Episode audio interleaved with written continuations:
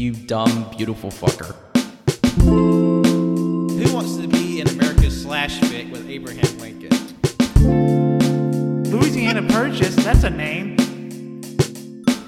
You need to really get off my balls, okay? I'm gonna kick your ass. Also, why was Michelangelo so stinky?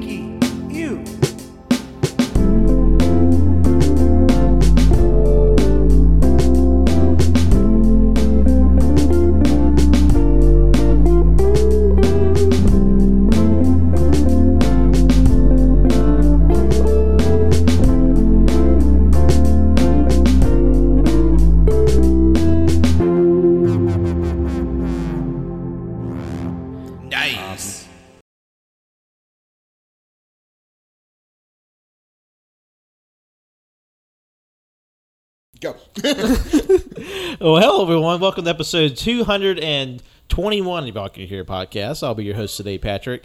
And joining me today are my three convalescing co-hosts. 21, my name's Colt. It's DJ Jazzy John. My name's Jeff Winsel. You stole my bit though. I was gonna say 21 too. Fuck. Great minds think alike. Yeah. These nuts. Uh, but we're not just talking about random comedy bits, although I'm sure they'll be sprinkled throughout. We're actually doing a sequel to one of our most popular episodes of the year. We're talking about uh, favorite albums part two. Yeah.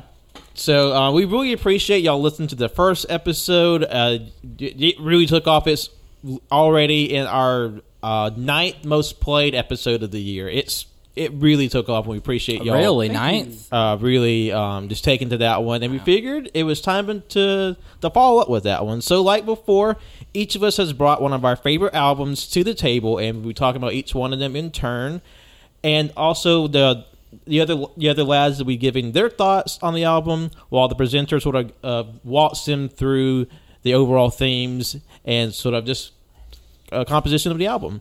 And starting us off, we have Colt talking about their album. And Colt, what is yours? Uh, first off, I picked this album not only because it's that easily one of my favorite albums, but because the band's dead. They went to the der- they went to the desert and blew each other up, and uh, they died. And uh, not really, but that did happen in their goodbye message. No, I was about to say if if you've been living under a rock, Daft Punk has broken up, which is really sad. yeah. but what it- can you do? It's one of the saddest things. I was hoping for one more album. I know, like fuck. Because I knew they were getting up there in age, but whatever.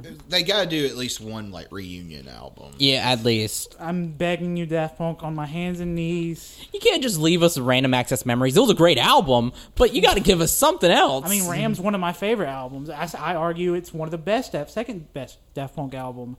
But the first one is the one I'm talking about today, and that is Daft Punk's Discovery. It's truly one of my favorite albums of all time. It's up there with Gorillaz. It's one of those that I can put all put on at any point, listen through it all the way through. It's that good. Uh, the album released on March 12th, 2001. I was a good one years old at that point. it was a great time. I was a baby. I Colt was just jamming out in the playpen. yep. Yeah, and if you don't know who Daft Punk is at this point, I don't know who you are, but you probably seen them. It's the iconic robot duo that you've seen in movies such as like Daft Punk. I mean, uh, Tron. Daft Punk the movie. I mean, they have their own movies. They have, uh, which I'll bring up later. It, it, Interstella. Five, five, five, five, five. and I can't remember the other one, but it's very French because they are a French duo. Uh, is I mean, isn't there like a doc they did a documentary? It, yes, I can't remember what it's called. Oh, well, I mean, they did a documentary. I mean, you know, like you said, they're famous. You know, th- these are the two robot-headed guys that like define disco and electronic music for like ever. Yeah. Uh, there, if you want to know their names, their actual names, the uh, the silver, the silver-headed one is Thomas Bangalter, and then the other one that's gold-headed is uh, Guy Manuel de Homem Cristo. Yes. And uh, Discovery is also an important album for them because it was the album where they adopted the robot look. Yeah, it was the first album, and Uh, um, they, I'll tell you, I'll give you an exact quote on how this happened. Uh, the, this is the quote. The group told the press they were working in their studio at 9:09 a.m. on September 9th, 1999, when their sampler exploded. They had to undergo, undergo reconstructive surgery and regain uh, consciousness. They realized they had become robots, and that's the entire story about how they became robots. I love- Before then, yeah. they were normal humans. Yeah, I love it. I, I love that. They're just like we became robots. Now, originally when they did their uh, gigs or whatever, they did have masks, but they were just clear see-through masks. Yeah. Like like masks conforming to their face. That's it. So you know, this was. th- I mean, you know, I mean that that decision was easily like the biggest ever. Yes. It- I, if it was just two dudes playing this music, I'd still like it, but I'm very much so glad that they. Uh, Give, I love a robot band that has like the, the the members themselves are like characters. They have like a story. So like them sort of adopting these robot personas really sort of gives their band a lot more character and like visual personality. Yeah. Plus, like they're iconic. The robot. I mean, are yeah, that's that's the thing. Is like this has becomes the easily most recognizable duo in history. like, besides even Jesus. though they don't even go into any depth on the lore, that's just like our sampler exploded, so we're robots. We're robots. That's that's it. I love it. A bunch of French robots. It's very good shit. Uh, but this album, Discovery, was turned into an anime movie called Interstella Five Five Five Five. The secret, the story of the secret, star, star. system, but which every S at the beginning of those letters is a five. Yep. That's where the four fives come from. yeah, that was uh, that was directed or made by Leiji Matsumoto. Yeah, he he made a bunch of old uh, animes. Yeah. and that's why they got Yeah. him to work on it. Yeah, they, they're a fan. They're big fans of anime, so it makes sense. Yeah, and uh, the album is pretty much the only soundtrack for the movie. There's all the stuff in the album is the sound. It's it's the entirety of the album. That's the sound. There's no voice acting whatsoever. It's just that. Yes. Yeah, that, that So, like so basically, it's like an hour long music video sort Yes. of thing. ba- basically. And it's fucking amazing. Hell It's- yeah! I really, really think we should all get together and watch it at some point. I am hundred percent down. I've been meaning to. I you haven't know, to watch that Yeah. because I've only seen like certain videos for certain songs, never the entire feature. Yeah, I, I've always like seen stuff that like have t- talked about it. That's it. Never watched it. I've watched it so many times throughout the years. I remember when I was very little watching it, 2008, 2009, uh, just watching it on YouTube. Terrible quality, but I was loving every second of it. God, this, this whole album reminds like gives me like a nostalgic brain blast to like early two thousands Adult Swim Yeah, yeah. in like the best way. yeah, fair. the uh, you got it for me for Christmas one year, and I'm very thankful that you did. Oh, the movie, yeah, Yeah, on Blu-ray because I think it's a little bit more expensive now, but not as much. Mm-hmm. Uh, so if you want it, get it out there while you can.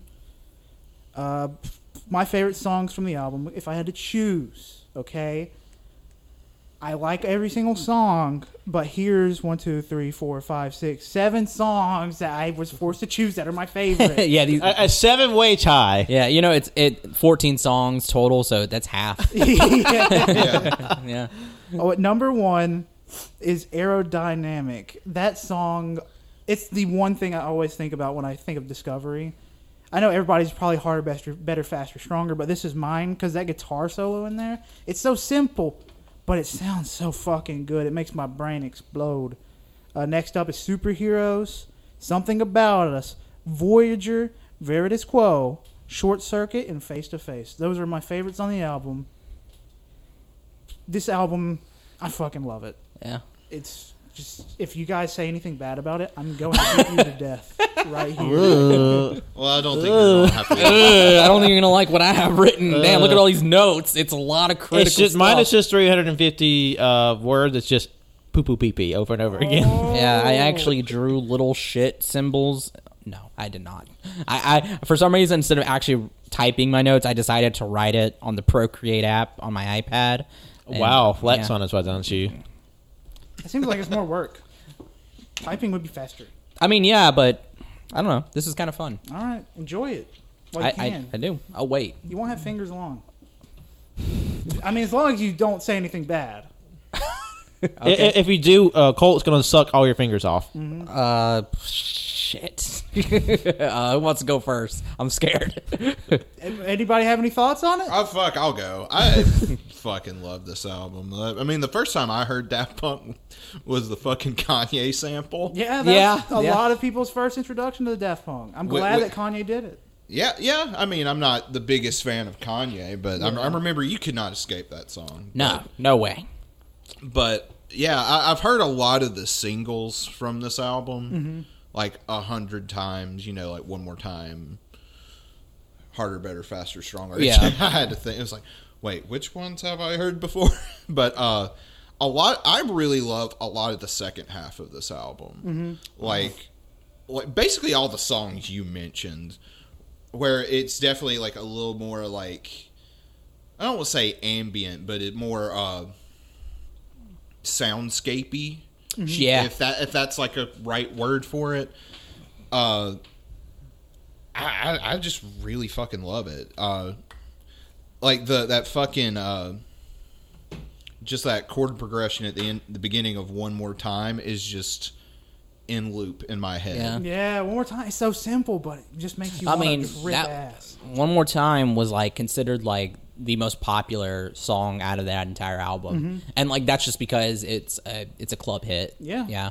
I mean, you, you can throw up the whole album at a club and everybody be dancing to it Oh, all yeah, night long. for sure. Like, it's very much, you know, I'm not saying all electronic is like EDM, but like there's there's definitely like something very like energetic and like I guess like playful. Yeah. With with Discovery that sort of really lends itself to like house music and dancing. Yeah, I mean, you know, uh, it's dis- it, you know, it's disco and house, like you said. So, like, you know, of course, especially in France, the discotheque, like, you're gonna, you're probably, it, it's it's made for that, and being influenced by that, of course, it's gonna sound like that. Uh, which is, uh, I was gonna say though, it's funny because critics who did not like the album, they actually did not like the second half of the album, which is funny to me. Well, they're smoking something. They're fucking wrong because it's great. There was one song that when I was younger, I was like always like Skippy. Even though I liked it, it just it was too long. It's a ten minutes long track, and it's called Too Long. And Oh, I, I love Too Long. I love too long. I love too long I love too. it now too. But when I was little, I was like, "Damn, this is ten minutes. I don't have the time." But now I, I always let it play till completion. I Yeah. love Too Long so much. Oh yeah. It's an excellent way to end the album too. oh yeah. It's an excellent way to end the movie as well. Look, I showed it to you guys. I watched it uh, when uh, two weeks ago when we were prepping, and uh, re-listen to the tracks via the movie, and uh, still very good. Still very good. I know for me, this one has like a lot of sentimentality and nostalgia attached to it because a friend of mine introduced me to, to this probably about 10 years ago, like, like 2010 or so. And so, like, just listening to Discovery really takes me back to those days since in my early 20s. So, just like, oh man, that just like everything that comes with that era of my life is like, oh fuck, this is like really fun. And plus, I will say, like going back through the songs, I kind of like you know hearing like one more time and harder, better, harder, better, faster, stronger, like like two like tent pole songs from the from the album. Like it's like I haven't heard these songs in like several years, so like even these, I'm like, oh, it just just it's just big, just fuel injected nostalgia in my brain. Although I will say, I think my favorite song is actually "Digital Love." Digital Love's very good. Yeah, that's a good one. That Digital Love is my favorite. I love Digital I, I Love. really did, and it takes me by surprise. I kind of feel like, oh yeah, like I, it was before. It's like this one's good, but then like just going back through it and like it, it really sort of crystallized this time. Like this is my favorite. yeah. Um, I don't really have like any like unfavorite. I think I say like my personal least favorite is probably Crescendolls. It's like it's not bad. It's just like of the of the rest of the album. That's the one I'm not like super attached to. Sure. But like, of course, I love the you know the the singles. Uh, too long. Like I remember listening back to it, it's like. Damn, this is long. What song is this? It's like, oh, of course, it's- it's, it's too too long. long. you know, I just kind of got the joke when y- y- y'all were like, "Oh yeah, too long. It's 10. I'm like, "Fuck, I'm stupid." No, it's- I don't know. Maybe it's just us Americans. My, when it comes to my least favorite track, I, I didn't say it's probably harder, best, better, faster, stronger because it's the most played. It's the one that you hear all the fucking time whenever people are like Daft Punk, Daft Punk. Yeah. here's some Daft Punk. It's always that song, which is not bad. I really like it still, It's, it's just probably it's like a little overplayed for you. Yeah, it, Yeah. It's, it's either that or Get Lucky, you know. Which I to- still love Get Lucky. the thing is though, I still love it. and I still love Harder, Better, Faster, Stronger Yeah. too.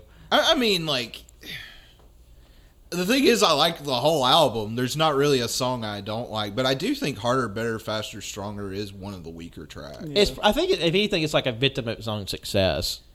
that that and and some something about the arrangement feels a little empty, versus like a lot of the other songs feel like really like big and bombastic. They feel like there's something missing, like even some like synth embellishments or something over the top of it. Yeah, I could see that. I mean, that you know, I don't know. That that's why I like. But of course, I'm not Daft Punk, so who the fuck I know? you, you know that like um I don't know. That I I- like I'm trying to think like I kind of I kind of like Kanye's, you know, remix of it a little more than the original just because you know, uh, like you said, it just feels like something's missing. Even though it's a good song, it feels like something's just not there that should be. Um yeah, for me like I you know what? I have a rating on here, but honestly, you guys have just made me change it because I just love it so much. Uh, but uh, like for favorite songs, um, that's not to say that any of the other songs are just bad. yeah. It's just that like, these are just like my absolute favorites. Just love listening to them because, like you said, when I was listening to it, I um, this is probably like the second time in the past few weeks I've listened to it. I listened to it all the way through without skipping or anything, and um, my favorite songs are Digital, Love, Harder, Better, Faster, Stronger, Crescend, Crescendolls, Superheroes, Something About Us, Voyager, Cir- Cir- Short Circuit, Face to Face, and Too Long. But Digital Love, as soon as that came on, I was like, oh yeah. I, I was I, I was I was listening to the album first time while doing dishes, and I was like, I was just really got turned up for Yeah. Digital Love. Yeah, that like that's that's just like yeah, this has to be my favorite. Like man, um, I don't know, It- and it's just so weird to think that like one more time, like that's you know that's considered like the it song from this album. I'm like, but there's so many other good songs, but you know it's it's not a bad song by any means. It's like the one. It's the one more time song. Whenever you hear it, you want to hear it one more time. one more time, One more time. one more It- it- time, sure. I mean, you can't deny that that fucking little key section. Absolutely. Like, like that, that's fucking sexy. No, absolutely not. You can't deny that. Yeah, no, this is like uh, when I've. uh, the my first introduction to Daft Punk was the Kanye remix, and then it wasn't until somebody told me, "Oh, that's a remix," or like you know a sampling of Daft Punk songs. Like Daft Punk, who's Daft Punk? Listen to them. I'm like, oh, uh, and then it wasn't until like eighth grade. Uh, Colt was the one that told me to listen, go, go listen to Discovery. And I was like, huh, this is really good. The its entirety because I only listened to harder, better, faster, stronger. Are, Yeah. are you? Oh, you're just doing something. Okay. Uh, um, It's my comfort album. This is like if I'm just like wanting to chill, relax, or read. Daft Punk's a comfort group, really, but this album is just it makes me feel like I was a little kid and I just got finished binging Bleach and I'm ready to just go on funny jump and look at offensive memes for hours. But you know what? you got exactly what they wanted out of out of this album because when uh, uh it was uh Bang Bangle Bangleter uh when he was describing like the conception of the album, you know, he was saying that this is kind of them just being more experimental, more fun with it, more playful to reflect the innocence of childhood be, with being more playful and having fun with music. And like, I mean, you kind of got it. Like, Also, Daft Punk, huge fans of Bleach. yeah. But there is something like really nostalgic about this album. Oh, yeah. and, and like this is really the first time I've ever listened to the whole thing like front to back. But like, there's just something about it that like it's a good type of nostalgia too. where Yeah. it's just like re- it- it's like happy but not saccharine either. yeah.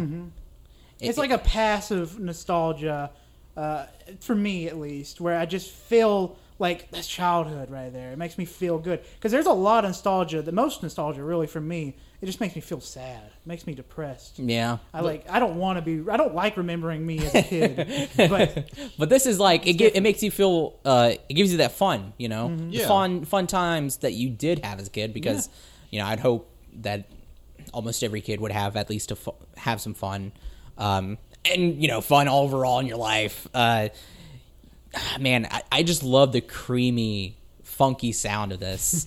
Like, oh, oh, all the like textures and like tones they use. Yeah, I mean- fucking perfect. I mean, creamy is like actu- an actual description for a lot of uh, lot of mu- like music sounds, and like that's how it sounds. It sounds clean and creamy.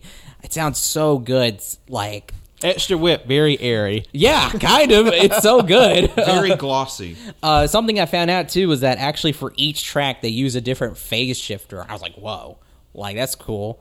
They love their instruments. I remember when uh, Ram came out, they had like a, a- like I think a web series or some shit where they had like all the people they did work with talking about the instruments and shit they used. It was very interesting stuff. A lot of it went over my head, uh, Yeah. but I still liked what I watched. Yeah, no. Uh, when I was reading up on this, like they they they were using so many different like equipment. I'm like, holy shit! Like you know, a lot of work went into this, and I mean, you can tell it just it sounds great. Like especially for 2001. Not to say I don't know if there's anything that really sounds too bad for 2001, but like like on It, it still sounds good. Twenty exactly twenty, 20 years, years later. later. like if it it sounds it's very like universal. I feel Exactly, like I feel like yeah. this could have come out in the '90s. I feel like this could have come out yesterday. yeah, like that's so a- like like and, and like not not to say anything bad about production from that time, but it is. I mean, like any sort of production trend, it's going to be a little dated. Maybe not as bad as the '80s. Whew, '80s production's bad, but like this this doesn't sound dated. Like i mean when i was listening to it i was like oh like i was like is this from the 90s it's like no it's 2001 it's like oh is this from 2000 you know 2011 no 2001 like like you said it's universal. And like also too it's like it's still just like it's disco you know a sound that should have been essentially dead uh it's not uh and it's it's actually considered post disco and i'm like yeah that makes more sense um yeah. yeah, I don't know. Great album. I love it. Uh, there's something in here though that I thought was kind of funny. Is one of the uh, critics. Uh, let me see. Robert Christgau was like.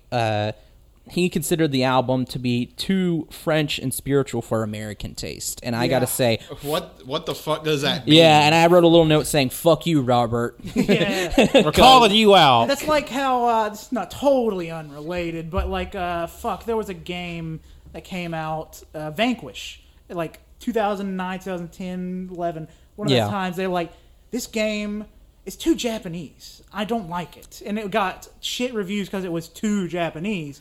But in reality, it was a really fucking good game, and Yeah. it didn't get the appreciation it deserved until it uh, was like re-released two years ago. man and like that's crazy because i remember i remember watching the uh the first like e3 gameplay for that and i was just being so hyped but i just i just um so much stuff was going on i just never picked it up and then like hearing like and i remember hearing about how bad it was i'm like but it looks so cool Yeah, I remember like I used to be believe in the reviews. I'd always say that, Yeah. that's I'm taking this to heart. The reviewer said it's bad. I'm not getting it. not getting it and that's what I thought. I thought it was a bad game because reviewers told me it was bad, and I was a little kid. but then it wasn't until years after like especially for the re-release i was like man i want to play it because it look it still looks good like uh, I don't know. I, I always appreciated the style of it, uh, but like you, you know, just I just peer pressure from reviewers, I guess. In conclusion, fuck reviewers. You hear me. You heard me. Not really. Because- Yeah, It's fuck you, like, Fantano. Don't take it at to heart completely. Give it give it a go for yourself. yeah, al- always, Not really, Fantano. I love you.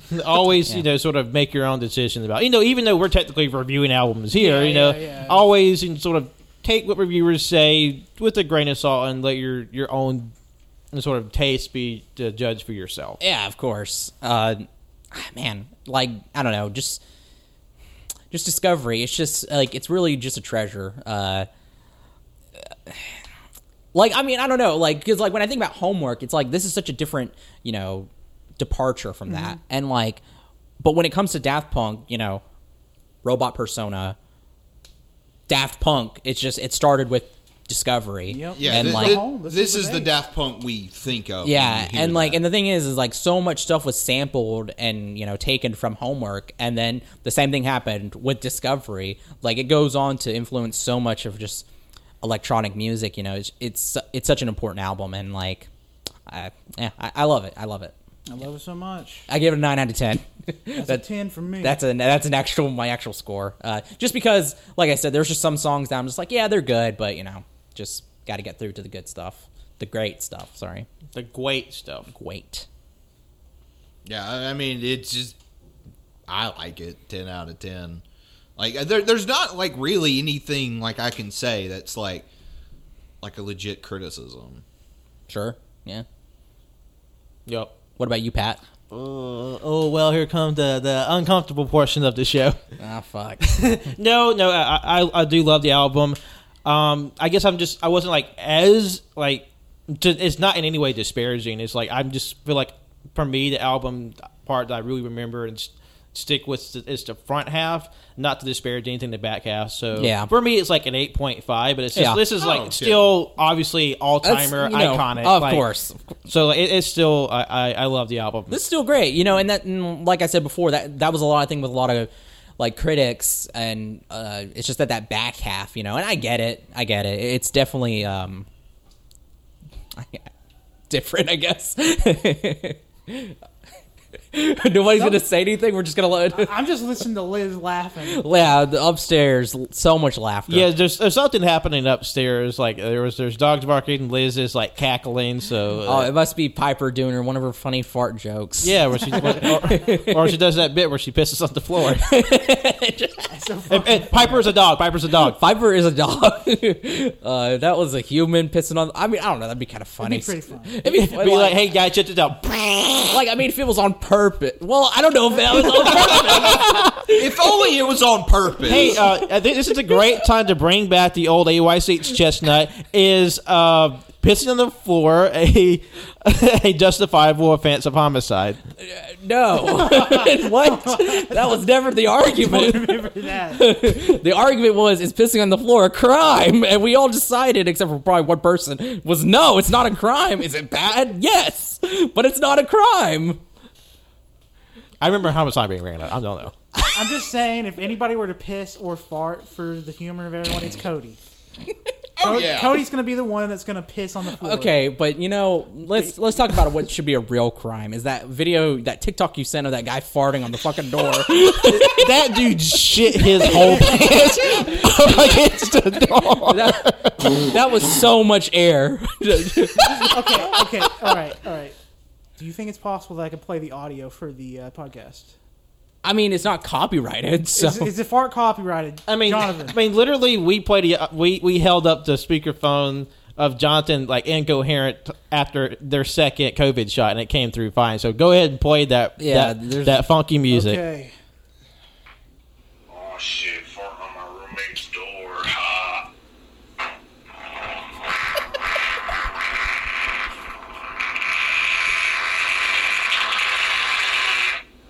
Did you see it? Barely translucent slowly creeps into frame.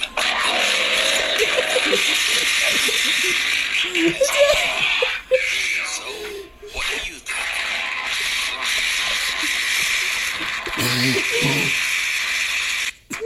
But the voice guy, the guy popping in is talking about there's like an orb, and it's a Like, like, like a ghost. It's a, the thing is, though, when I first watched the video, when I saw that, I was like, "Oh, that's a fucking ghost!" And then he starts. And, and he starts farting. I was like, "Oh my god!" And then the guy comes in. Did you see that? I'm like, "Oh shit!" He's about to bring it up. The fucking ghost, and the tiny blue fucking speck of probably dust that flew into the camera. It sounds the fucking Dolan guy that you hear on that you hear on YouTube.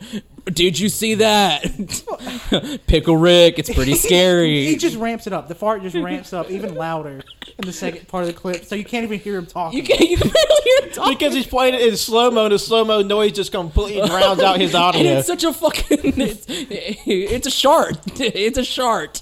there, he shit his man. Yeah. There, you know, because there has to be a fucking brown stain on that door. Guy, do you remember the uh like when COVID was first starting and then where it's like this is what your sneeze is like through your mask and it's like they hook it up to this air cannon and it's like poof. yeah. Yeah, yeah, that's his underwear, but with doo doo. Oh my god. That- if if anybody does that, that's Cody. Cody. as soon as I saw the guy farting, I was like, "This is Cody right here." I'd be so bad. Yeah, that's the first thing Cody's gonna do when they walk into Tanner's new house is just rip the ugliest fattest, most bigoted fart you could possibly imagine. I could, I can even imagine Cody now just saying, "Oh yeah, what- about about to fart on my on my friend's door." like he, like he's Riley- sitting in the car ride up. Nick's like, "What are you doing?" I'm saving it. I'm saving. what the are you fart." saying? It's Like, like, like Cody's literally red in the face as he's holding Nick is telling him to pull over and use the bathroom somewhere, and Cody's like, mm. Like he pulls, like they pull up to Tanner's door and he's like covered in sweat. Like his face, he's just like. Ah! Tanner, where's your bedroom? Where's your bedroom? Tanner? "Where's your bedroom door?" And then he's like, "Where's socks?" He picks up the socks and holds them as he sharts on his fucking. He shits on Michael Jackson. it's socks being a fucking kitten. that cat would be shook. I don't know what. I love the Discovery. It's a really good album. It's a great album. Uh, Wow, I can't. I can't wait for folks to listen to that five minute bit. That's almost entirely an in joke and completely dependent on a video. You know what? We'll link the fart video in the show notes. I don't know. I don't- I don't know if I want to be uh, want that on our uh, on record. Do we want that on our record? Uh, It's not the worst thing on our record. I, I mean, if we're gonna make an album, I'd want to have the fart in there. Yeah. Yeah, well, like we sampled like fart TikToks, and that's how you we know made- what? We're going over the boys Are up we a top. fart fetish podcast? Shut the fuck up. That's how we finally get monetized. you shut the fuck up. We found our audience. and welcome back for their uh, for their stunning review, Candace, the farting porn star. oh my. God bless the. You know, there. It's like there. Like as soon as this comes out and that happens, there's another episode that it just says Winslow, and then it's just me saying, "Sorry guys, I'm leaving the podcast. Uh, I'm gonna go do other stuff. I don't know what, just not this. Uh, Where'd no, go? I don't know. If we got money, I'd stay. like wherever the money came from, it doesn't matter. Hey, if I got paid twenty bucks a fart, you bet I'd be farting on a mic. I'd be farting in that. But mic. just don't ask me to fucking look at our shit. Just don't ask me to look at our stuff. I'm not because like I'll listen to the podcast, but just don't ask me to review our farting shit videos. I don't know. Yeah, audio it's- instead of doing taste tests, we we we rank people's farts, and and then we we, we have people uh like we, we we resurrect our phone number, our hotline, and have people send in their farts, and we rank them. oh, that's such a good idea. Not that's so really. that It's so bad. it's but so good. fucking funny though. it's so stupid and funny. Like, All right, guys, send us in your voicemails of you farting, Farting. and we will Oh rate them on the show next week on All You Can Hear. It's like, all right, let's hey, let's listen to this one from caller in Georgia. Damn, that sounds like a tight little asshole. Thank you. This is, that fart had nice form, uh, kind of fucked up on the finish. I'm gonna say seven and a half. Could have been more wet. Could have been more wet. Could have been more wet. Now we got another one from Ohio. Oh man, Okay, we know you're blowing into the mic. You cannot send fake. I can't farts. do no many. more fa- fake I can't farts. do many fart sounds. No, Sorry. that's no, no. I know. It's just that all my fart sounds sound the same. I can't do many. Thank you, Pat. That fart was really dry. That no, that one was really wet. Holy shit! Let's get one. some- something you don't want to find in your Burger get. King. we got one from. New York. Let's go. Hey, I'm walking over here. What you doing? It's like holy shit. What kind of fart's that? It's an Italian fart. It's just like your father. Oh my god, there's spaghetti all over the mic. We need to move on. We've got three other albums. Dude, we need to You, move you know, on. it, it- we're actually going to do what we did with the origin movie episode. We're just going to talk about farts for the next hour. Farts featuring Daft Punk Discovery. around You know the what? That's the world, other- around the world. See, that's the episode title right there. We just replaced their voices, but like we pitch shift the farts to make it sound around the world. Okay, you know, Might just be. I, I, right. I, I don't want to give away the next album, but this album right here, I did a little doodle actually, like when I was listening to it, and it's just like it, you know, the line going in then out is just shit. I wrote shit coming out and then fart, so you know, full circle. Are you lying? Are you joking? I am not lying, but I did erase it, so I don't have evidence. I'm sorry, So it's almost as if you're lying. kind of. Who's next? Who's next? I don't remember who the order. I was. think it was my turn. Yeah, oh, okay. Pat. Okay. All right. Um, my album is uh, 2009's Act Two: The Father of Death by the Protomen. Hated it. You know what? Not enough farts. Uh, you know, I think that's kind of homophobic of you, Wenzel. Uh, yeah, don't uh, know. really, this isn't the first time he's. I mean, not up. enough farts. Not enough farts. Not enough farts. Uh, yes, so the the Protomen second album, The Father of Death, was released on September 8, 2009. And for those who don't know, uh, the Protomen are this large ensemble indie band with each member portraying a character and the narrative of their music. And the the, the sort of the general goal for Proto Man is their is a three their goal is to make a three part rock opera loosely, very loosely based off the story of the original Mega Man games, with set in a dystopic future where humans live meagerly under the rule of the despotic Doctor Wily and his robot army. And sort of to set the stage for what this album is, it's it's basically a narrative album. Basically, every song contributes one portion of this overall story. The first act is this, is this very harsh uh, electronic sound, deliberately so, taking place in the present of this sort of broken down city, detailing the fight between Mega Man and his long lost brother Proto Man. And Act Two takes place uh, roughly 30 years prior to Act One, and it's sort of detailing the the life of Doctor Thomas Light, his sort of friendship with Doctor uh, Albert Wily, the sort of deterioration of of their relationship, and sort of the Doctor Wily's rise to power. And Proto Man's general sort of sound is like very like or would become very like 80s and 80s inspired with like a lot of electronic and synth wave sound and that and that sound really starts with Act Two The Father of Death and one of the things I love about the album is just sort of the the transition from the, uh, throughout the story using different musical styles. At the very first couple of songs, it's like very like Western inspired, and in the middle, it's like sort of like high energy in fifties, and then from the back, from the from the late middle on to the end, it's very like eighties electronic synth, and from from there, that's where there's this, the their style of music really carries through, and and sort of the general themes of the of the album is sort of the decon- deconstructing of like of like waiting for a hero to come to save save you or save like uh, save you from a dark time and sort of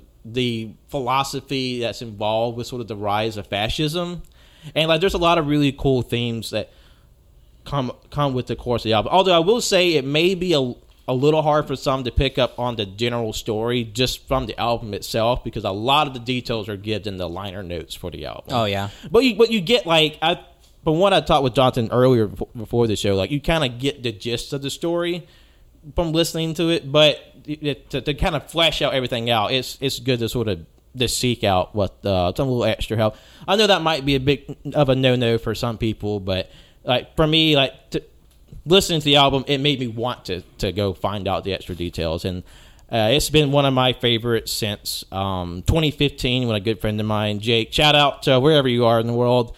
Uh, appreciate you and miss you. And uh, this album, uh, we really bonded over. It's a great, uh, sort of just like I don't know. It feels like a movie almost, just in like audio form. And the Proto Man's probably one of the few bands I've actually got to see live of my Oh, favorites. wow. because they had a um, a live show at the Saturn Bar in Birmingham. Uh, back in 2015, and they do a great show. It's uh, it, it. What makes it really special is like how like small, intimate it is, and all the characters are played by the bandmates, and they're very much like part of the production with costumes and makeup. And it's a it's a whole production. If you ever get a chance to see the Proto Man, I would definitely strongly recommend it. I if you get a chance to go see any concert, uh, I, I would if you can go to, if it's at the Saturn, go to the Saturn. Saturn's a cool little place. It's Great it's, little it's a great bar and like a great aesthetic too. yeah, they had a. Um, me and Cole went there for Japanese breakfast, which was fantastic. But they had a fire before then that destroyed like a huge portion of it. But they rebuilt since then, and it just looks incredible. You know, um, I even went there for a concert before the fire. It looked great. After, look, still looks great. So yeah, check it out.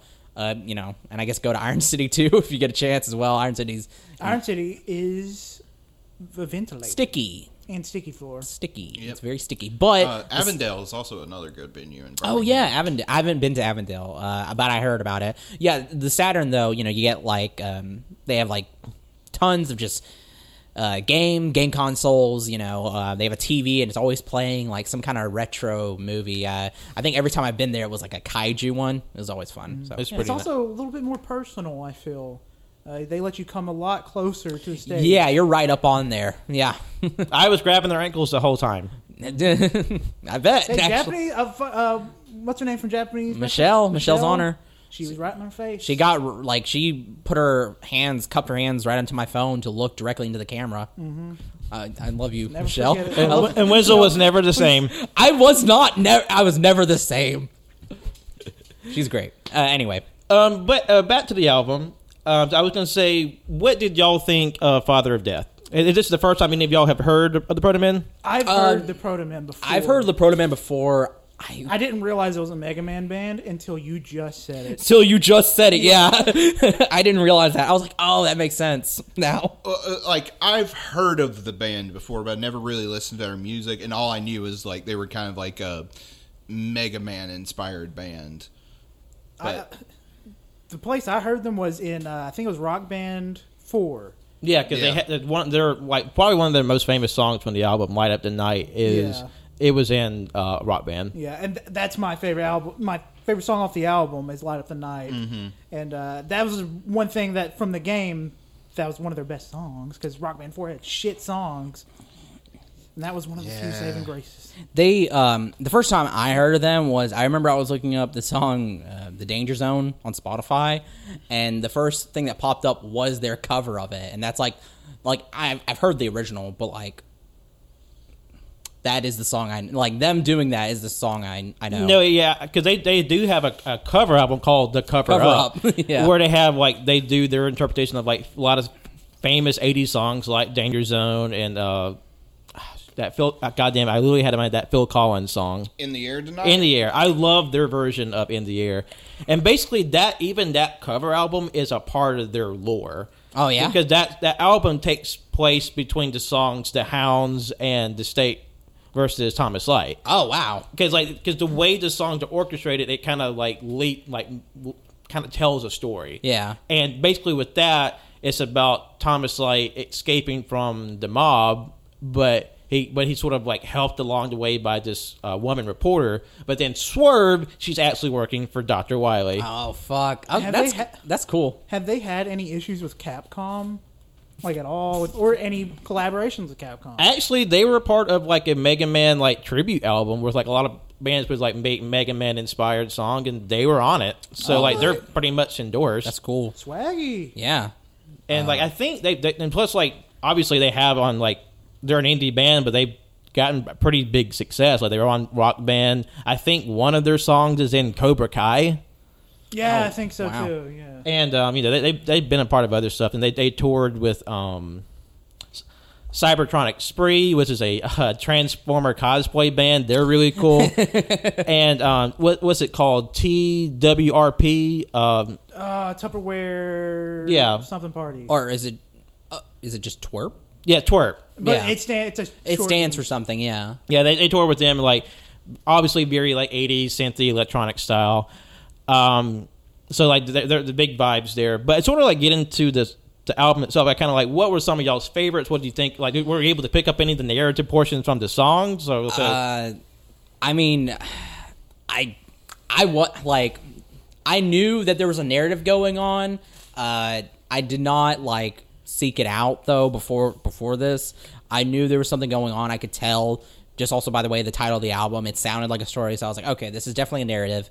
Uh, but like just from the lyrics in general, I was like, these are this is great. This is awesome. Like I I really I was another surprise from Pat is I really uh I really like this album. It was uh having listened only listened to the Danger Zone song. I was like, oh, this is gonna be you know probably like some kind of '80s like you know cy- cyber uh, cyberpunk maybe. they definitely Kind- have like cyberpunk. they like, do uh, have that in there, but like I was really surprised by the Western stuff. I really like that. Those like Western just Uh, like the Ennio Morricone s- Yes. uh, style shit. Uh, I'm a slut for that. yeah, no, I was, um, I was caught off guard, uh, and honestly, when I'm looking at the the sound, um, the song tracks, uh, there's not really a.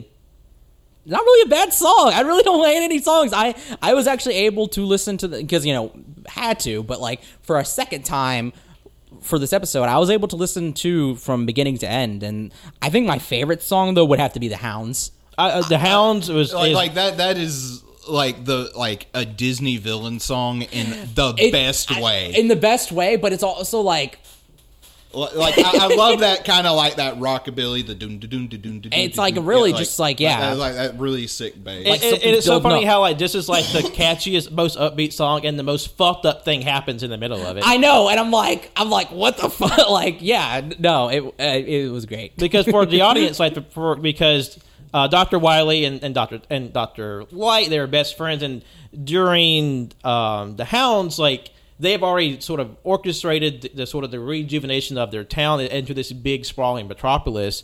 But Doctor Light is sort of like really uneasy with like the sort of disconnect between humanity and machines. So he breaks away from Doctor Wily, and Doctor Wily being like sort of like a jilted lover almost. This and jealous of Doctor Light that seeks revenge by sends one of his machines to kill Doctor Light's girlfriend Yeah. Emily. So literally in the course of the song, she gets her throat slit by one of his machines. but, but it's like it's this really cool jazzy like song and with a fucking sick guitar riff. you know, I thought I thought there was something up in this song. I was like, hmm, it sounds like somebody's being murdered. it's like I, oh, I'll send a man to kill a what kind of man is a machine to kill, a girl? yeah. And like it's a it's a it's a bop, but also like oh wow, it's really fucked up, and the, and just sort of like the the whiplash from the Hounds to the State versus Thomas Light, where it's like it's just extremely tragic, where like Thomas finds his dead love and she's dead in the street, and uh, just a whole crowd of people around them. So like. This is the start of Dr. Wily's plan to like make him a pariah and run him out of town. Yeah. And so like and then plus there's a line that Thomas says, I made the man that laid his hands on you. That's fucking chilling. Ah, sheesh. and, and and the bit where he's sort of going to trial and he says um, right before he says guilty, there's like a chorus that says not before each time, and that to me that's just a great bit. Yeah, no, it, it's awesome.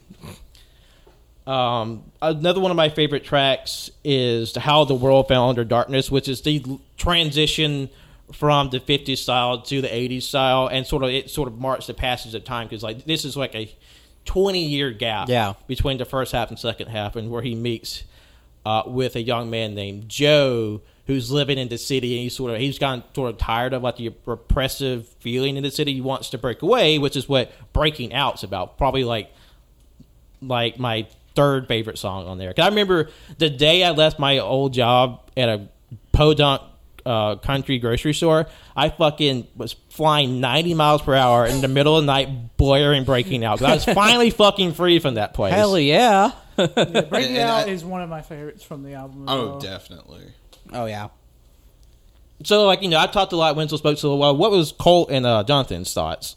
I really liked it as well. I thought it was a very fun album. Uh, but my favorites, I'm going to go ahead and list them. Breaking Out, Light Up the Night, and Here Comes the Arm. I thought those were my favorite of the album. I thought it was really good. Mm-hmm.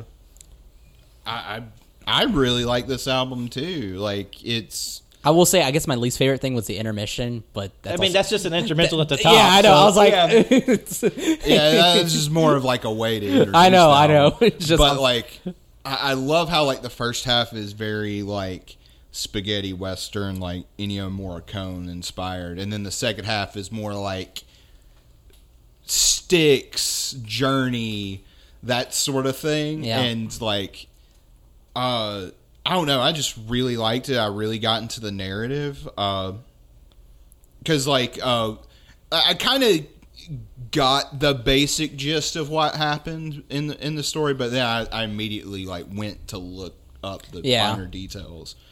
Uh, but I really love the hounds yeah. um, breaking out and and that fucking harmonized guitar bit in "Light Up the Night" is the sickest shit ever. yeah, Like- yeah. There, like when I was first, you, you, like I'm a huge fan of Iron Maiden and Judas Priest. You give me harmonized electric guitars, I'm going to nut. Because I remember the, the first time I was listening to um, at two, like I wore "Light Up the Night" out. Like I played it to death, and it's still one of my favorites. Like I, this is the first for the show. This is the first time I'm listening to it in probably like three or four years. It's definitely been a while. I, I let it rest for a while because I, I had played, it, so, much. Yeah. But it, it's still like an all time favorite. I have so many good memories, even when I was working at like a really crummy job, like like meeting a new friend and the, us like having that adventure to go to see that band and like talking about it. It's been a uh, a big time, and like also just the perpetual wait for At Three because it's been over ten years since it was announced. Oh wow. So, they, uh, the uh, the lead singer Panther, he said, um, "You can expect it, quote, sometime before you die." oh, what the That's fuck? not vague at all. What now I will say there there are a handful of at three tracks um, floating around. They they do mostly for live shows, but they did have a uh, an EP drop that that year that we went called uh, excuse me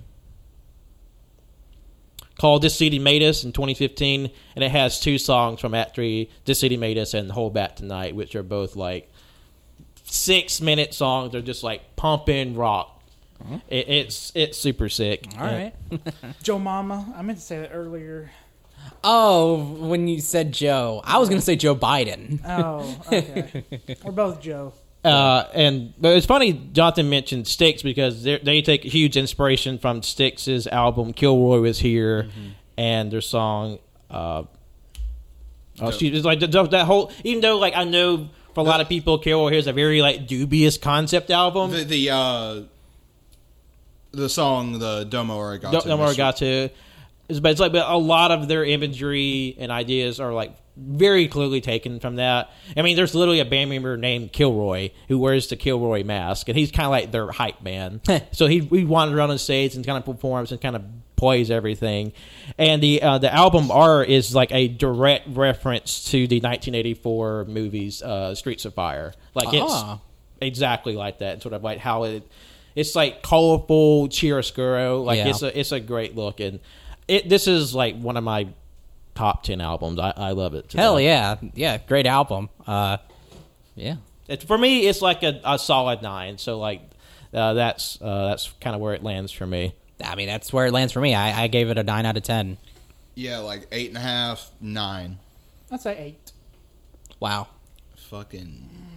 Wow. Bringing down the vibe. Shit in my pants, Colt. Goddamn. Oh my god! You know what? Take off your pants and shit in them right now. Shit in his pants right Shitting now. Pat's pants. Shitting Pat's Yes, yes, ready. yes, yes, yes. I'll shit in your pants. I don't know why I'm getting excited. Excited. This is your punishment. This is a fetish. Nah. This is a fart fetish podcast. That's it. Uh, do we want to take a break? Uh, let's take a break real quick. We'll come back with the last two albums and hope and maybe a little less farting, but no promises. No, No no, no, promises. promises.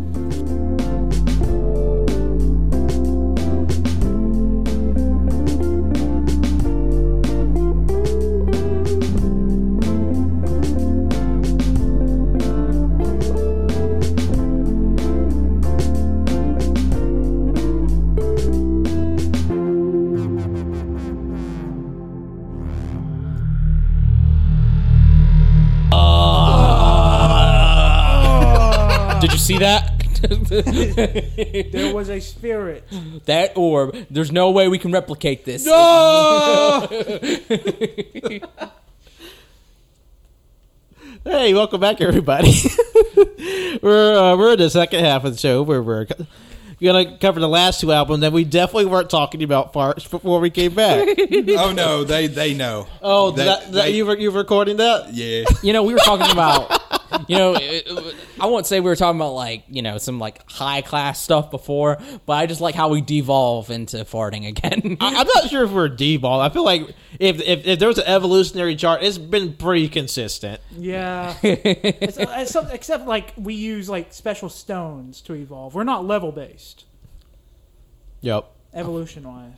Pokemon. oh, Yeah. Pokemon. Oh, I, I could not remember what the fuck uses. That's where stone. evolution comes from, bro. Because it's not real. Magic Rock. Yeah, move over, Charles Darwin. Here comes Pokemon.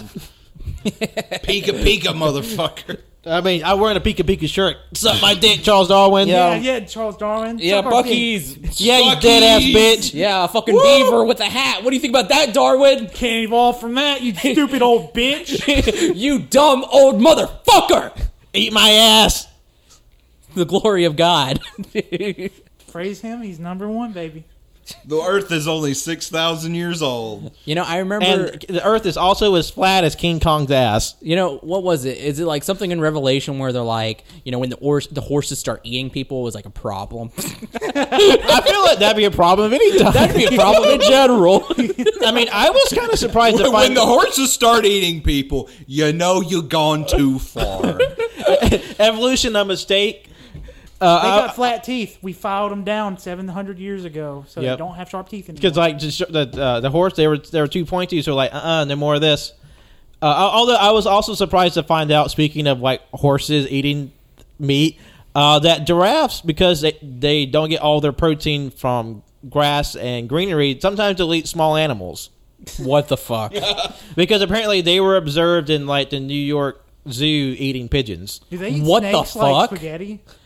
That's fucking revelation right there. The end of the Oh, world. fuck. Oh, fuck. No, it was. I remember. I think it was either horses eating people or like beavers for some fucking reason. No, it, it was horses eating pe- be, uh, eating people and beavers sucking dicks. that's not what I Oh heard. no, where's the beavers? no! Where are the beavers? Yeah, and we're definitely not uh, with, with the Buc-ee, so that might be a bit of uh, foreshadowing, but we're something we have coming up for y'all. Where the fuck is Buc-ee? Where the fuck is Buc-ee? we just kicked out the door. Where's Buc-ee? no, you know, I, there's just a lot of stuff happening in my head. I feel like this this like the first five five minutes back from our from our ad break. It's just like a psychic attack on our listeners. you know, but the thing is, is like, do we? Can Buc-ee's be a gay icon? Uh, we're gonna make him a gay the icon. beaver, you know. I mean, Jonathan's shirt is pretty pretty gay. Mm-hmm. Yep. Very tie dye. It so, is. Uh, I decree it as of as of now, uh, July sixteenth. Uh, Seventeen. It, no, I'm, I'm reversing time because of my powers. July 16th, 2021. Uh, Buc-ee the Beaver is now a gay icon. Factual. I don't know why you had to reverse time. To, to give him a longer precedence for being a gay Yeah. icon. Are you trying to take this away from the gays, Winslow? No, I'm the one that suggested it. oh my god. Oh, you want to take credit now? You No, wanna take that's credit? not what I'm saying. Wow. I'm saying that it would be so good. Let's get back to the album before he says something he, he'll regret. I want to see but- Buc-ee but- sucking dick. All right, but before we get back to albums, getting back onto horse talk, have y'all ever been bitten by a horse? It's weird. I don't Sounds want. like it's terrible. It sounds terrible. Have that. you? Yes, Did it hurt? kinda. I bet.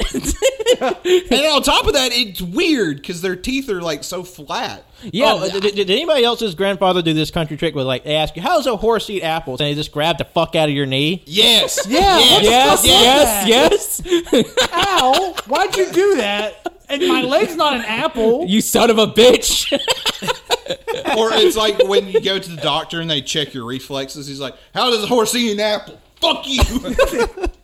But you know, I like horses. Like you know, they're scary. Like w- one kick to the head, you're dead. If they bite you in the head, you're dead. No, you, it's funny you mentioned that. My grandmother, when she was very young, they because like they lived out in California with like animals, and they were trying. She was trying to bring in the horses from a storm, and it got spooked when a thunder hit, and she got kicked in the head. Oh. like she had a, a scar for the rest of her life on her forehead, like a little divot. And I just, I just remember it's just a the way she told it was so scary. Like she was walking back to the house, and her oldest son, my uncle, had already been born, and he's like, it's like she's and she's like get she's like thinking about him like get in the house the horse is loose he's crazy and then he's like mom and like literally half of her forehead's hanging off Jesus I think you Christ. told us about this in our ghost hunting episode we did. A few Oh, weeks maybe, man. I don't know. That's still that's still terrifying. But you know, if you get hit in the head by a Clydesdale, that's you're dead. Instant death. No worries. Your head's gone. yep I I, mean, I, they're got to meet beautiful. a Clydesdale. Well, what what what's the beer company that has the Clydesdale? Budweiser. Budweiser. Yeah, because a couple years ago they had the Budweiser Clydesdale like come to town. You think it was like a fucking celebrity, which it was. They're a bunch of really cool fat horses, and they're just like, oh my god, they're so big. Oh man. Hey, you don't talk about little Sebastian like that. Little Sebastian's not Clydesdale. You know, there was uh, Same difference. there's a house in our area that my dad would drive by all the time. One reason was because they had a miniature fucking pony. That's the only reason he'd drive by it. He'd have whenever we were going home, we have to drive by it, or when we're leaving, we have to drive by it to see if it's out. Did he ever joke about kidnapping it? no, but he he said, well, maybe he did. I think he did talk about kidnapping it. It's like Wenzel, this horse is now your new sister. well, the, he talked about all the time. He's like, man, I wish we could get it. I wish we could have it. He is like, you're going to come home and you're going to have a miniature horse. well, the- it's gone now. It, it's been long. Someone gone. else stole okay, it. so your dad is like he cries every night. to Yeah, sleep. basically, because he, he was so sad when it was gone, and he's like, "Man, I wish we had a miniature horse." And then I wish I, he was like, "I wish we had an even tinier dog." Because around the time Gabby and Daisy were around, so he's like, "I wish we had a smaller dog so that we could put them on its back and have it ride around the backyard." Fuck, that would That'd be be cute as shit. That would be good. It reminds me of that, that, that tweet that went around of like people in India were breaking COVID procedure to see a really tiny cow. And that cow was really tiny.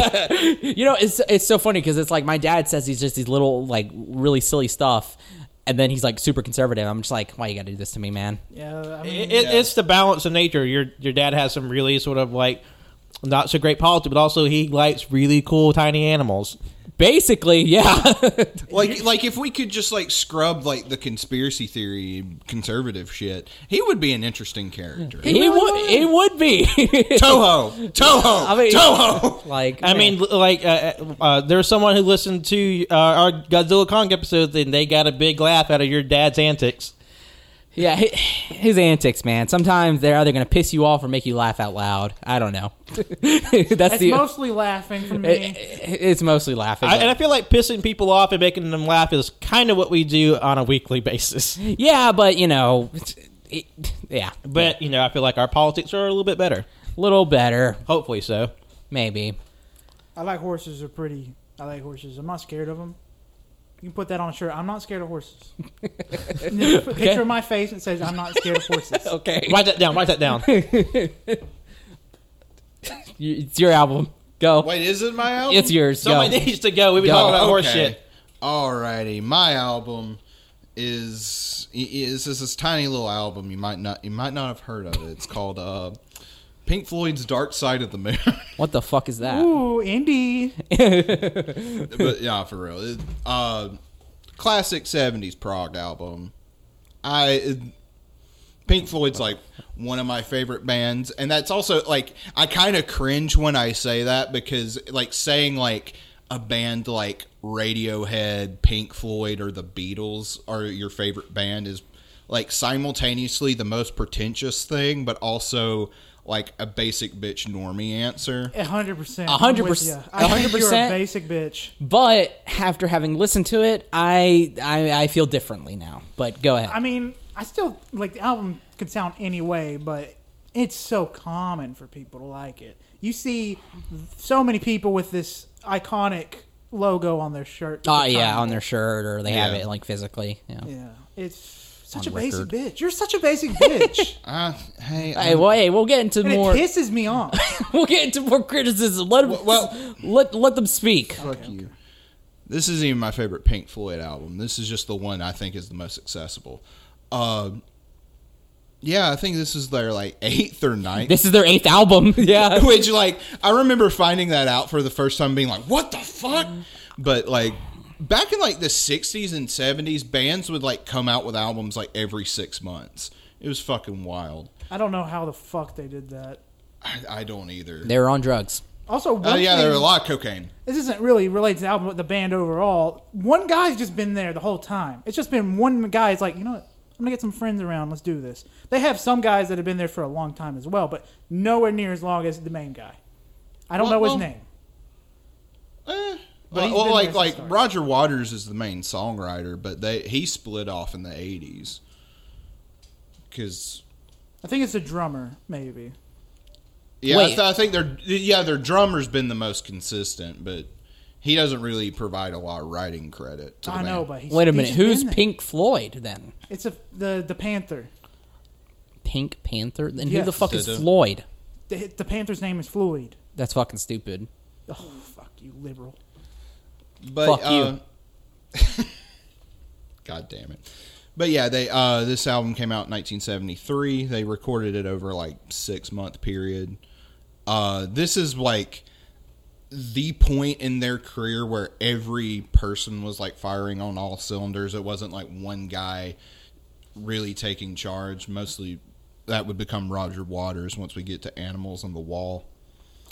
But this album is uh it's been talked about to death uh you, you know but the boys said they never listened to pink floyd i'm like why not uh if you want like a really good in-depth analysis on the album there's a youtube channel called polyphonic who has like the whole series is like an hour but he goes like track by track Oh wow.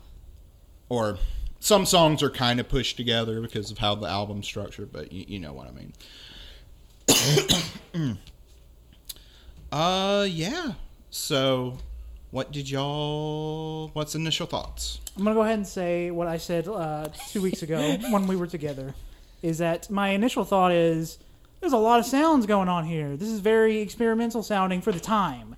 Uh, and so I said this Pink Floyd was the death grips of their time, Yeah. and I still stand by that because I think a lot of it is just noise, kind of like Death Grips. And I love Death Grips a lot, and I also love the album I heard here. I'm just saying, just saying. Uh, Anybody disagree? I don't disagree. I actually Very wrote- accurate. I wrote in here. I was like, Colt described it as this generation's Death Grips, and I have to agree.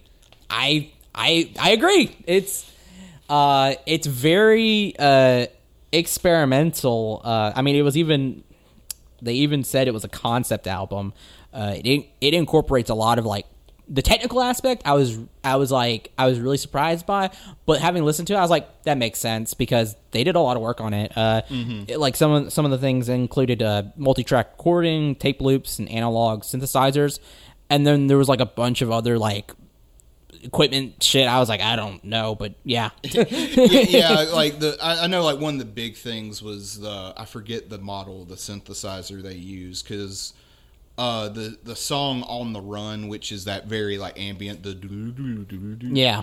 uh that initially was just gonna be like a three minute like kind of blues rock jam that was kind of like generic Yeah. but uh alan parsons who's the uh sound engineer on the album he brought in this uh brought in the synthesizer and they were like what the fuck this is so cool and then they programmed i think it's like an eight note loop that they put Hell over yeah. and over and they like fucked with panning like especially like if you just listen with the eardrums you really hear like doppler effect type of thing Yeah. Oh yeah.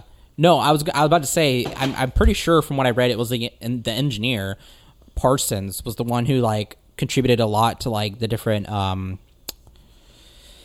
I would have to say it's probably that the Doppler kind of effect or like the um just like the overall like I'm trying to think sound like like going back to soundscaping uh or maybe that was you that said that earlier. I can't remember who. Uh, s- the, the sounds, I was, I don't know. I, I was really impressed because, like, for the time for 1973, I, It's I- impressive how like how a lot of this was like so analog and how how it was made, and, you really sort of stop to think like how you know technologically advanced we've come in making music, and how people were still able to make something so groundbreaking. You know, so long ago, it's like uh, there's like a, a completely different skill set went into making it. yeah, Yeah, because like one thing, I think one specific moment that really highlights that is the intro to Money with the all the cash register noises. yeah. Oh, yeah. like you could throw that together in like Pro Tools like in five minutes, but it was like twenty feet of like ma- like tape that they like Roger Waters had to splice physically together. That's, that's crazy. And then That's on awesome. top of that, it's kind of like rhythmic to the beat. Yeah, like I don't know, just just so many of these sounds. Um, you, you know, because it's like the '70s. It's like when I think of the '70s, I think of Pink Floyd, but like just this, you know, this cover art. But having now listened to Pink Floyd, and I'm like, I'm like, I guess this is '70s, but I'm like, this is like you know, this was ahead of its time. I, I would like to believe. I'd like to think. Like it, it was just so.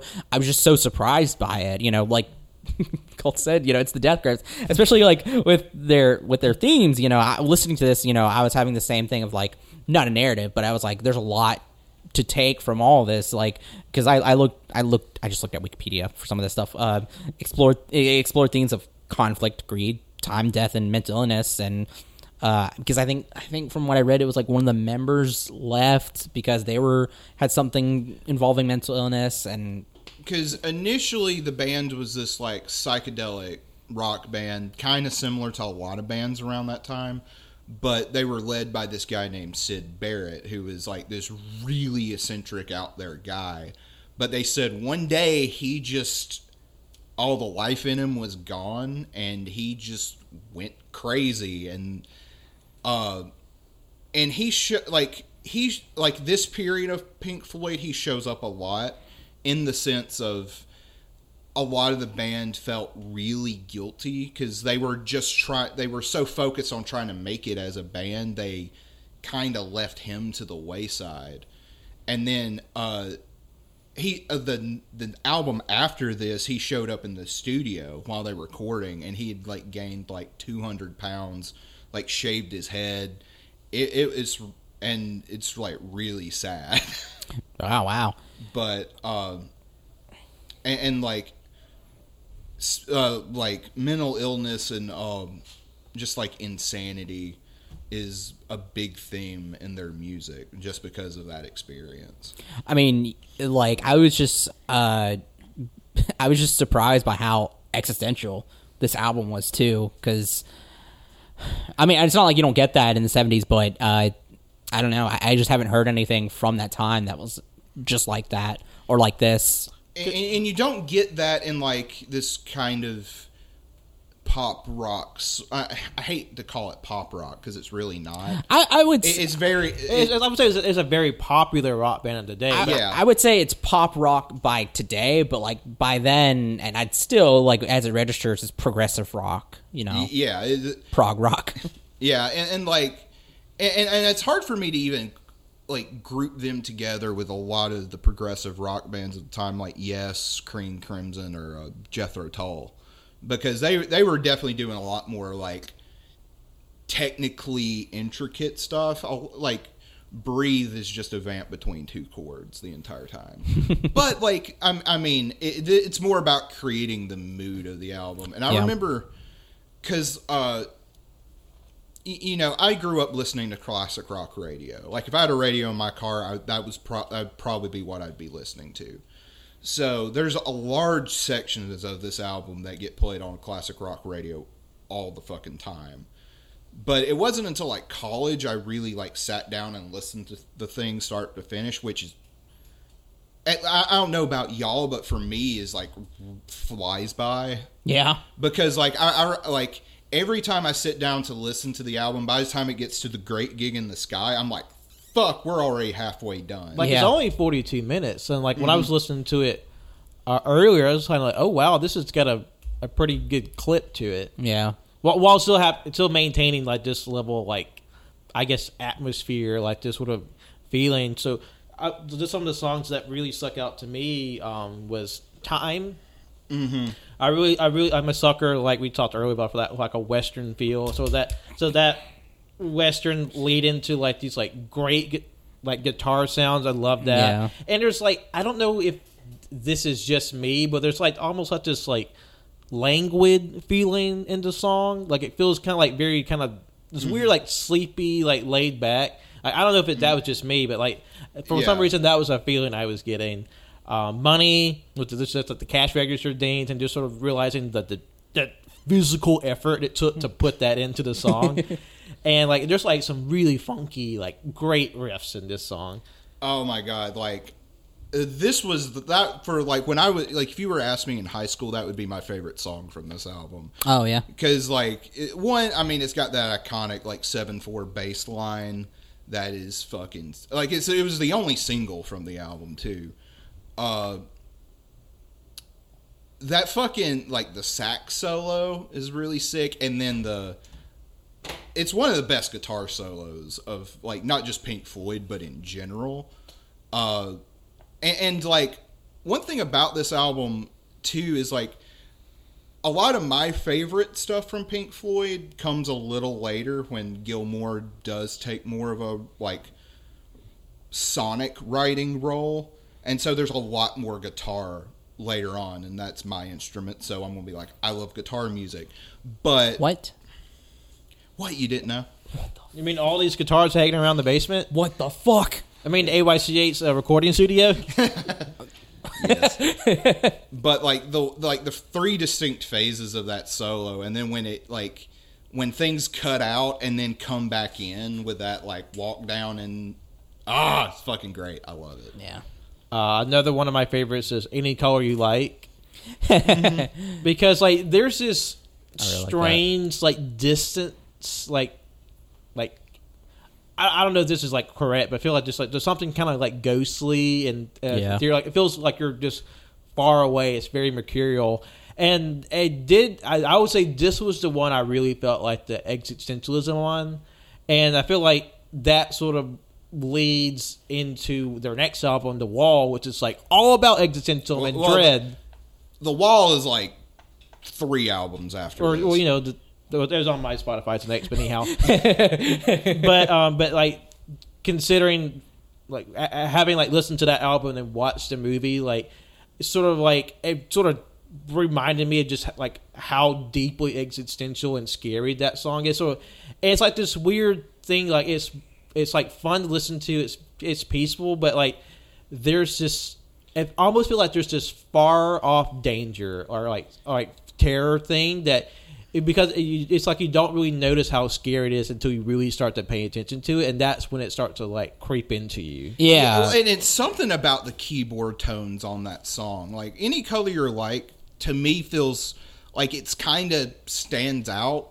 Like it, like all the other songs to me feel like they flow together really well, but then that one feels kind of very disjointed. I mean, th- like this album in general just feels like you know, like kind of like you're uh, driving at night through fog. You Yeah. know, uh, it, it's funny because um, "Any Color You Like" is also one of my favorite songs from this. But also, I have a note that's that points out the U in color, fucking British.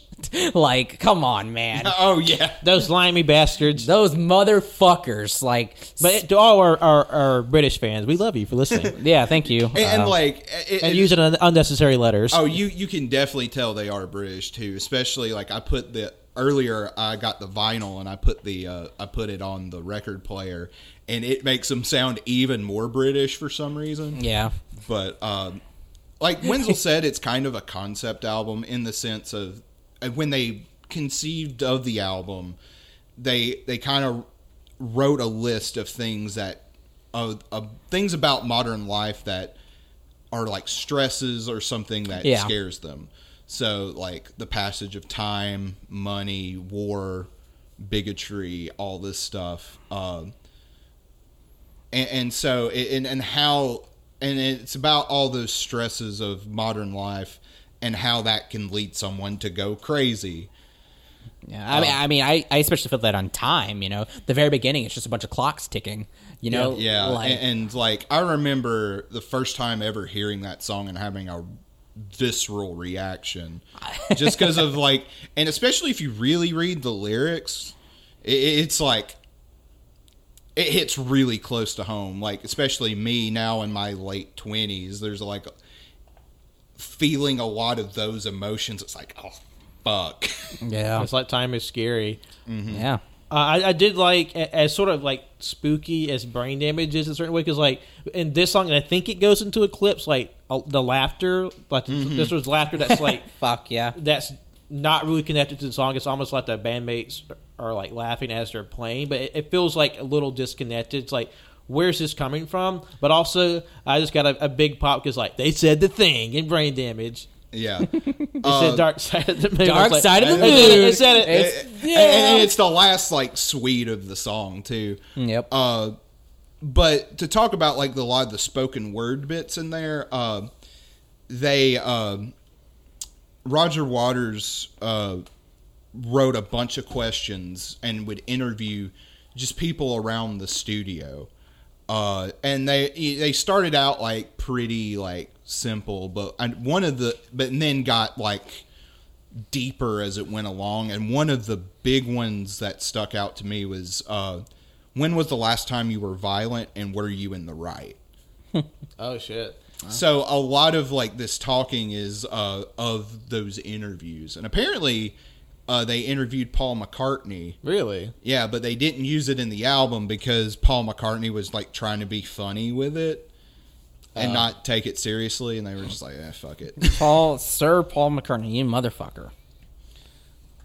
but like the that one section in the, uh, beginning of Great Gig in the Sky where the guy gives the like "I'm not afraid of dying" speech Yeah. is like, ah, Yeah, Great Gig in the Sky is probably my favorite on the album, next to Us and Them. Yeah. Okay. Us and Them is my favorite. Uh, my, my favorite songs are Breathe, On the Run, Time, The Great Gig in the Sky, Money, Us and Them, Any Color You Like. But Us and Them, I really, really enjoyed. yeah, that that's uh, I know like that's a lot of people that's their favorite song on the album, and, and it uh, it's fucking great. And, and apparently that one deals that like Roger Waters says like the first verse is war, the second is uh, racism, and then the last is like classism. Oh, wow. Uh, I hate to detract from the serious stuff, but I actually didn't erase it. Oh, okay. It's still there. yeah. it's uh it is the cover of Pink Floyd. It's just a little doodle of the you know, it's a prism, but I'm gonna say triangle. Triangle with a little line going through it. And instead of rainbows coming out the back, it's shit, and I wrote shit and fart.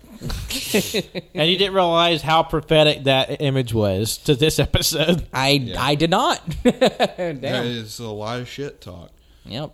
and then like I'm trying to think of what else to say. Like, uh, you, you know, most of the songs are pretty self-explanatory. Like time, about passage of time. You know, any color you you like you like is apparently like a take on the the apocryphal Henry Ford quote uh, talking about the Model T. You can have any color you like, as long, as, it's black.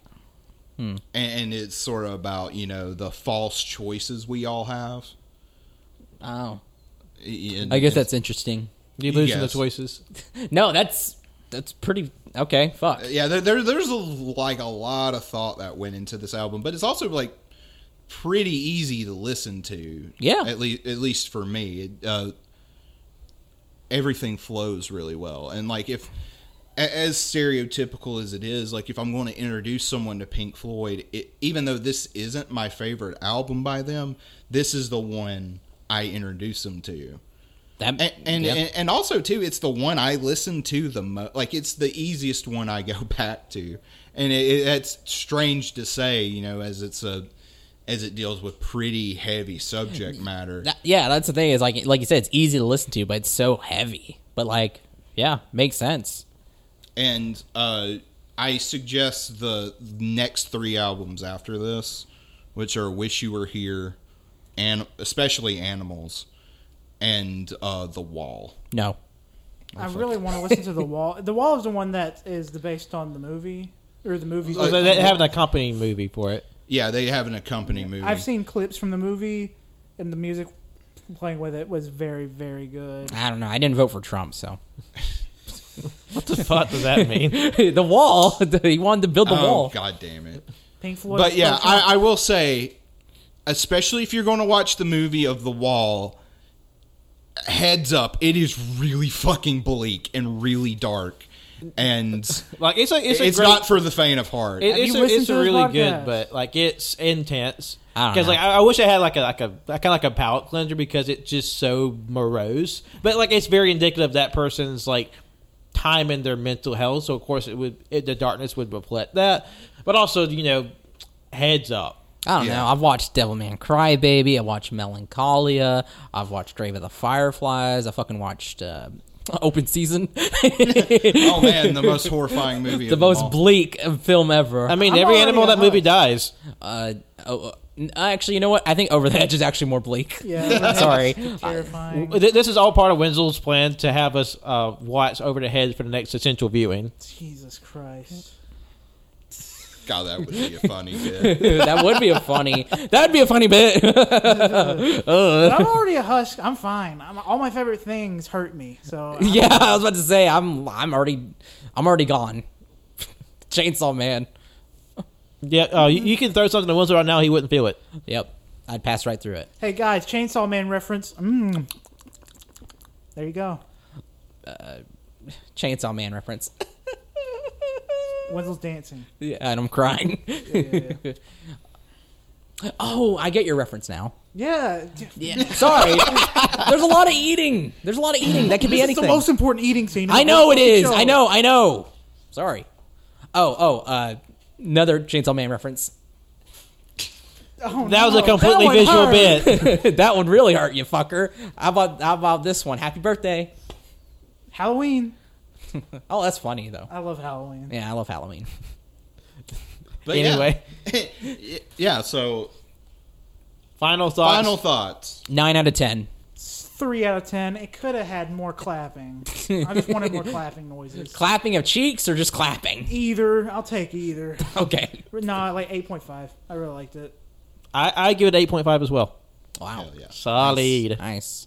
Also played along to Wizard of Oz. Apparently, it works in some places, and some places it doesn't. Wizard of Oz is longer than forty minutes, Jonathan. It, it's long enough for you to play the album twice. Okay, maybe. Wait, how long is the Wizard of Oz? It's about ninety minutes. So, so you just play Wizard of Oz at like 1.5 speed. you know, you play it. You play it as soon as as soon. You play it as soon as she gets to uh, the the land of Oz, and then whenever she leaves, you stop it. I think that would work. Yep. Right? Sure. I just don't want to watch the dog drowning scene again. That doesn't happen. what? That's a director's cut of Wizard of Oz. Apparently, That's okay. Yeah, because uh, the, the for those who don't know, in the director's cut of Wizard of Oz, the Wicked Witch puts a spell on Toto where she attacks uh, the team, and uh, the only way to stop it is uh, Dorothy has to drown Toto. yes. It's pretty fucked up. Uh, it's actually the inspiration for uh, Cruella. yeah. oh, I, I thought you were going to say Milo Notice. I mean, yeah, is that as well? when Cannon listens to this, he's just going to scream. Fuck. Uh, so moving on. I guess the last one. Yeah, you're mine. on. All right. it's shit. I don't want to talk about it. Yeah, when talk about your doo doo pee pee album so we can hurry up and wrap this this ball game up. So much. So much hostility. I'm joking. No shit, dumbass. I'm sorry. Why are you crying then? I don't know. Uh, yeah. So, um, my, you know, everybody. From what I could tell, everybody was picking albums they really loved, and I remember when Cole Cole was like, um, Cole was like, uh, he was like, "Can we pick an album over an hour long?" And it was like an hour a minute, and it's like, yeah. So then I saw I saw mine, which is like way over, uh, not way over. It's like nine minutes. It's nine minutes over. So I, I thought it was something else. Um, and I was like, you know what? Fuck, I'm gonna put this one on because this is easily one of my favorite albums. It's uh, "Choose Your Weapon" by Hiatus Kaiyote, and uh, Definitely has the best album cover, I'll say. I man, I, like It- for those who don't know, it is a mandrill screaming with uh, with its hands out with blue flames coming out of it. yeah. When I, I when I first um I, when I first saw that, I immediately I was like, oh, now I got to listen to it because you know sometimes if it has a really cool album cover, you get my attention. So I'll definitely well, well, like the art, the the visual of a band is just as important. Oh yeah, and um, I've seen a lot of cool visuals with a bunch of shit ass music. That that is true though, or the other way around. Yeah. sorry, I'm trying to because I that's the one thing I did not know is who made the art. I don't I don't remember. Anyway, uh, yeah. So when, when this is what really got my attention was the art. This is actually their second album, so their sophomore album. Um, and uh, you like something I do to signify signify points in my life is you know like periods, years, but also by like media because like media is just so important and makes up my identity. And 2015 around that time was like a huge year for me personally like in music and stuff was like cuz I was like, you know, I was like still by the almost by that time I was still you know very much into like Twenty One Pilots, and I was like, okay, it was it's the it was fun, but let's move on to something else. So like uh, this is like this is before like right before I went to Japan, and then after. You know, started listening to like like Hiatus Kaiyote, uh, Unknown Mortal Orchestra, Bad Suns, Jewels. Run the Jewels, yes, Run the Jewels, a lot of stuff, and like th- this is an album that like no matter what, like I listen to completely. I, I can never skip a song. Every song to me is good, and it, it's just uh, every time or uh, when I still listen, when I still like when my dad would drive us on like a short or small road trip, I would just throw in my headphones, and this was always the album I'd listen to if it took like an hour, maybe two. Um, I would just listen to this because it was just such a like kind of a comfort for me. It's uh, it came out originally in um, May first, twenty fifteen, and you know since then I just I, I always come back and listen to it, and it's basically like talking about jazz funk, neo soul kind of sound. The um the lead singer, her name is actually Nai Palm, and um her actual name is Naomi Saalfield. Yes, Saalfield, and um she is from Australia. Yeah, and sorry, hold on. I don't know what happened. Uh, anyway, sorry. Uh, yeah, so like, uh, it, it's just it has a lot of um, it just I I can't really put in a genre even though I, I mentioned three, but like it just mixes a lot, especially with like Latin and West African style sounds of music, and um, I mean, in, in terms of like lyrics or themes, it kind of just ex- it kind of just explores a bunch of like random like supernatural shit, but I fucking love it. it it's just it, I, don't I don't know how to describe it. It's it's it like like Cult with Discovery or anybody. It's it's my comfort album, and um, enough enough of my talk. What do you guys think? What do you guys think? I'll go first. I really liked it. I really love the vibe, just like the the whole like tone of the album. It, it uh Cody showed me this was god had to be like 10 12 years ago. There's this guy on YouTube who would like take like sections from the Disney Alice in Wonderland movie and like chop and screw it. And it kind of reminds me, in, in tone anyway, that very like dreamy, hazy, Yeah, uh, I really love all, all, a lot of the tones on this, like a lot of the guitar and keyboard, especially.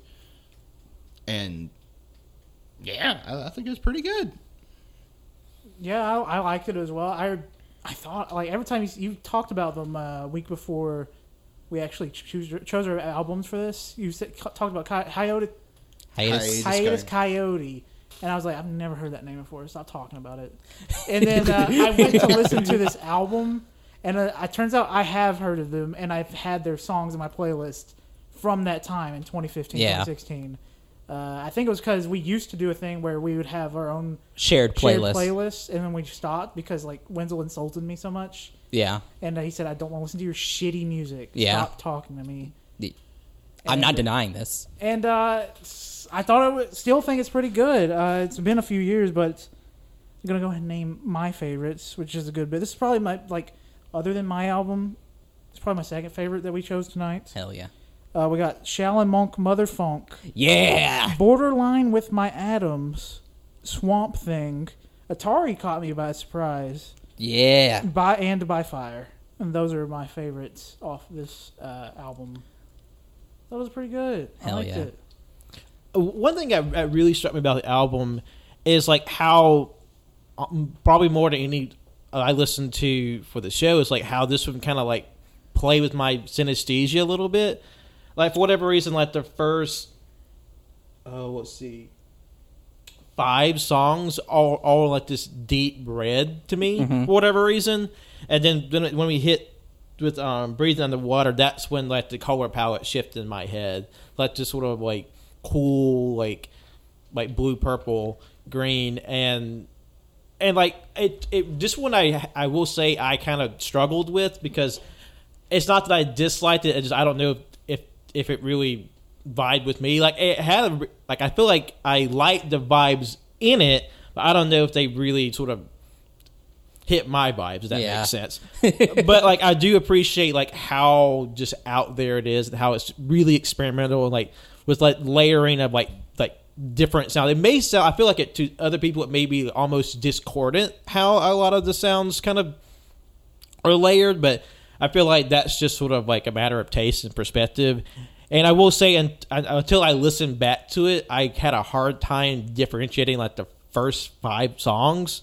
Like to me, they sounded really similar, but on a repeat list, they like I started to pick out like the more individual cues. Yeah. Yeah, But- I, I, I definitely like when I listened to it the first time. I definitely was a little more like I didn't know how I felt because I do think some of the songs towards the beginning do are kind of samey, and I feel like the a lot of the first half there's a lot of talent there, but I don't. It's it doesn't feel like they have the confidence yet. But by the time it gets to like Swamp Thing and a lot of the weirder stuff towards Yeah. the end, that was the stuff I like. Like it, like when I got to there on the first, I'm like, all right, yes, this like like Swamp Thing, Jekyll, Atari. Yeah, I can I can feel that. Yeah, no. Uh I I would agree. Um every time I listen to it, even though I've listened to it so much, is that like that first section of the album is like it kind of just kind of flows together. But that's like that's like the charm of it to me. Uh, but I would agree like like that that that was the one of the things that like I could never define about this album is like color. Yeah. You know, because like with that uh with that with that album picture, I'm like, yeah, this feels like a kind of like you know that blue f- that blue fire it feels like a cool blue fire and it kind of just goes into like some greens some purples uh For me, it's definitely like color wise. Uh, it definitely is more of those cooler colors on that side of the spectrum. Like, Yeah. for me, especially like from Bridge Underwater on, it's more like on the cool end of the spectrum, like purple. Like to me, it sort of goes from like green, blue to purple, then kind of back to blue. Like it's it synesthesia is a very individual phenomenon. So you associating colors with sounds is like sounds like complete bullshit to other people. Yeah. But like that, that's how Yeah. it kind of that's played like in my a head. yeah no it's like like uh, I was talking to Pat about this a few days ago, or before I went on vacation. There was uh, I, I found this music theory guy on TikTok, and he was assigning different like notes and chords and scales certain colors, and it fucked with me because it wasn't what my I thought those Yeah. colors should be. I'm like, fuck you. like your version of this phenomenon is wrong, ugly and wrong. it's like no, A is red. like uh every time i for some reason I- when i think of the word car i always think of red or like uh never mind i was gonna say gorilla i think of red but then also i was like of blood. Yeah, I think I think of blood. like I don't know, angry gorilla. Um, yeah, like man, I don't know. This album is just wild to me, just because of also like just the names, Shaolin Monk, Motherfunk. I remember that was the one thing that sold me on it. I was like, okay, this is an awesome name. It's like you, you got to get it at that point. Yeah, but then like you know, if I were to pick some of my favorite songs, it would definitely be like Borderline with my Atoms. I just love like Borderline with my Atoms. I can't do it. Uh, Breathing Underwater, Swamp Thing. I think Swamp Thing is my absolute favorite though, just because the way it starts off, it's like. And then it goes into the bass, like do do do swamp thing. Sounds Okay. just like it. yeah, it sounds exactly like Well, it. I thought we were playing the album. Copyright claim now. it sounds just like it. Um, uh, fucking Jekyll, Atari by Fire, uh, and Molasses. Molasses is probably my second favorite. It it honestly feels and sounds like molasses. It, it's Yeah, kind of like Yeah. potatoes. and And molasses. If you want some, just ask us. Okay, that we actually might get copyrighted by that. That was accurate. That was accurate.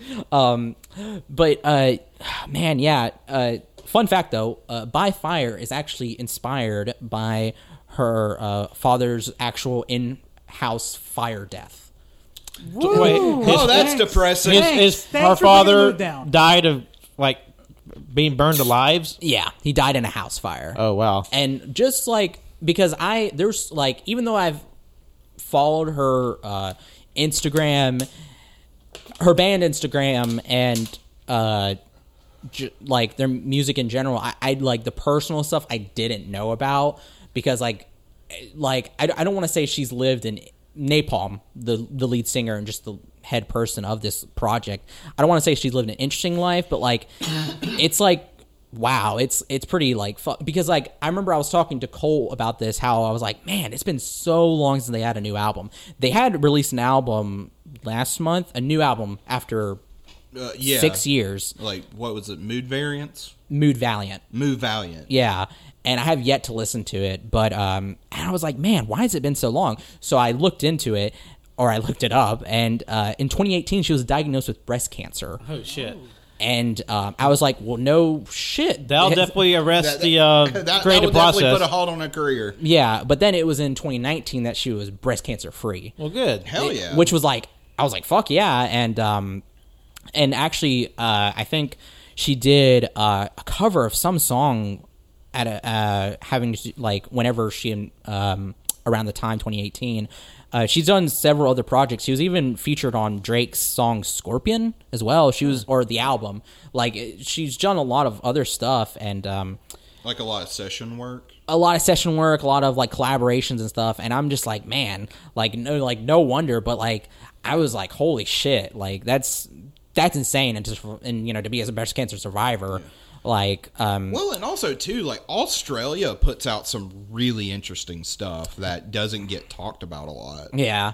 Um I and uh, like just back to her life in general, she used to uh her name Nai Palm. She had it way before she started this project. That's what she that was her moniker for I think when she did like fire tricks and stuff. Okay, like cool. like like on the street and uh and uh, it was like she just she's just kind of like moved around a lot and at some point she was even homeless, which is like crazy. I, I'm just that, that's another reason why I love this album so much now. Like it just further just strengthens the fact that like this is a you know strong ass woman and like this funky ass album. I, I'm just I like I I can't it can never it just can never leave me and um yeah that's that's kind of all I have to say about it. And it sucks though because this is one of the few things that I've been wanting to own on vinyl for so long, but I just haven't been able to get my hands on it because it's either sold out or scalpers charge really fucking high prices. Oh, that's some bullshit. yeah. But I mean, I'm like, you know, One it- day. it- one day, but also it's like it's so great that of course, you know, I got to respect it. I would hope that the that, that the vinyl for it is is like the same blue that's on the album cover, like the the the Oh, oh teal. oh, like the actual piece of vinyl. That- yeah, that's the- it's like I, I imagine like it's kind of the translucent teal gradation. I think that'd be really sick.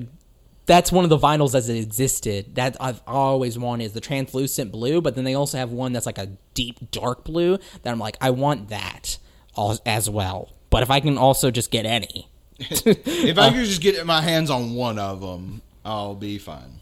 yeah, I mean that's just kind of it's kind of it. Like like I said, you know, production uh, or I haven't said production, sound mixing, sound quality. It's just great. Uh, has that funky sound. I, I I realize I've come to terms with the fact that I like a lot of funky stuff. Just a lot of fun shit. But then also I like a lot of hardcore stuff as well. It's so weird. I'm not The gonna, range. Yeah. I'm not going to lie. When uh, it, it kind of threw me for a loop after you know it does the choose your weapon intro. Yeah. and then it kind of went into this really like R and B neo soul sort of thing. I'm like, okay, this wasn't what I was expecting just based on the album cover. Yeah. Yeah. Uh, no, I, that, I was like, okay, yeah, I, I dig this. that like that was the first thing that caught me off guard too and like that i, I don't know that's like one of the sounds jazz funk neo soul kind of like i don't know what it is with that music but that's like kind of the like just the sound the music i treasure like forever and like hiatus Kaiyote like kind of fills that niche for me but like i have yet to find another group that kind of like fills it and but like i don't care you know yeah, I mean, there's a lot of really good neo soul stuff out. oh yeah. I bet. Um yeah like uh, i really love just sort of like the off kilter vibe to it as well. Like the the sudden stops and starts and like sort of jagged i guess is the best way to phrase it songwriting. Yeah. But like so like, one of my favorites is laputa Oh, yeah, okay. Because like, like I, I, it triggered something in my head. I was like, I know I've heard Wenzel sing this before uh, when we, we we've just been around. I was like, that's where that comes Oh from. fuck, you're right. Uh, yeah, I, no, there because it's just okay. Yeah, la la pizza. Yeah. But yeah, Any final thoughts? Good album. I like it. It's a good. it's a good. I, I'd say like eight and a half, nine for me. Yeah, give me ratings. Uh, 8.5 again, but it's still better than Pink Floyd's 8.5. all right, it's kind of John's right there. Uh, for me, I, I, I did listen to it twice. I did give it the fair shake. Uh, I appreciate the hell out of it. I love the story, but I don't know if this is like my favorite. But it to me, it's a solid six. Oh, f- fine, fair. I've you know. Shaking. yeah. No, like for me personally, obviously, ten out of ten. I love, Yeah. I love it, and uh, gotta say, guys, nothing bad, nothing bad at all. All good this time. Really good. Last time. Last time was Now that's a little homophobic, weird. Colt. I, I, I, One I album, thought all the albums were one great album last last time was a not great. No, like I think this I think this is a bumper crop, and like I I would recommend any of these to any of our audience members because like. And uh, I always enjoy just seeing the range of this group, like what we listen to, how there's a lot of overlap and a lot of just, just so disparately different. But that's, I don't know, that's really cool to me. Yeah. No, I already have an idea for what I'm doing next. Because Because I, I love, I would love to like do this this type of show quartered, qu- quarterly. quarterly. I think you can very much look forward to a favorite albums part three, Yeah. and uh, not so distant future. So, all right, any sort of uh, last bits, last farts before we get out of here tonight? Yeah, Uh, it's pretty sad, fucked up stuff that happened there. Uh, in that one, any guy, anybody want to do some fart noises? a lot, a lot of like really nice, obscure indie shit no one's ever heard of. Yeah. Only the fourth eyesight. Uh, yeah, and you know it was funny though because like when I looked at everybody's like albums, I was like, man, so much you know dong, so much penis. We need to get some, we need to get some fresh, fresh stuff in here. So. I think Wenzel was just looking at porn. I don't know. I don't well because you know male, male, male. You know the albums like Pink Floyd's males mostly. oh, Proto- Okay, Anyway, Hiatus Kaiyote is you know headed by a, f- you know a woman, so I'm like, we got to get something else in here. You fucking sexist pigs. we, we need We we, had need Frou Frou last time. yeah, yeah. I was a fucking first person. Shut the shut. Hey, at least at least my album that dong in the name. Did it have dong in the name? Yeah, I think so. I don't. It's such a long fucking na- necro donkey. Don, I don't know. Oh, uh, oh, that album. Well, yeah. Goblin Cock. Yeah, That's his he- full name. well, I, I know um, this wasn't uh, uh, this wasn't on the favorite last favorite album, but uh, there's a guy I played Pathfinder with. He had a T-shirt that was um, Necro Goblicon. Yeah, yeah, yeah, yeah. Oh, yeah, yeah. An episode, um, that was a band that c- came up on one of our year-end episodes when we were like trudging through the best songs of the year. oh wow. Yeah, it was, like, I was like, I never thought I'd see a shirt that had Necro Yeah. Goblicon on it. All full circle.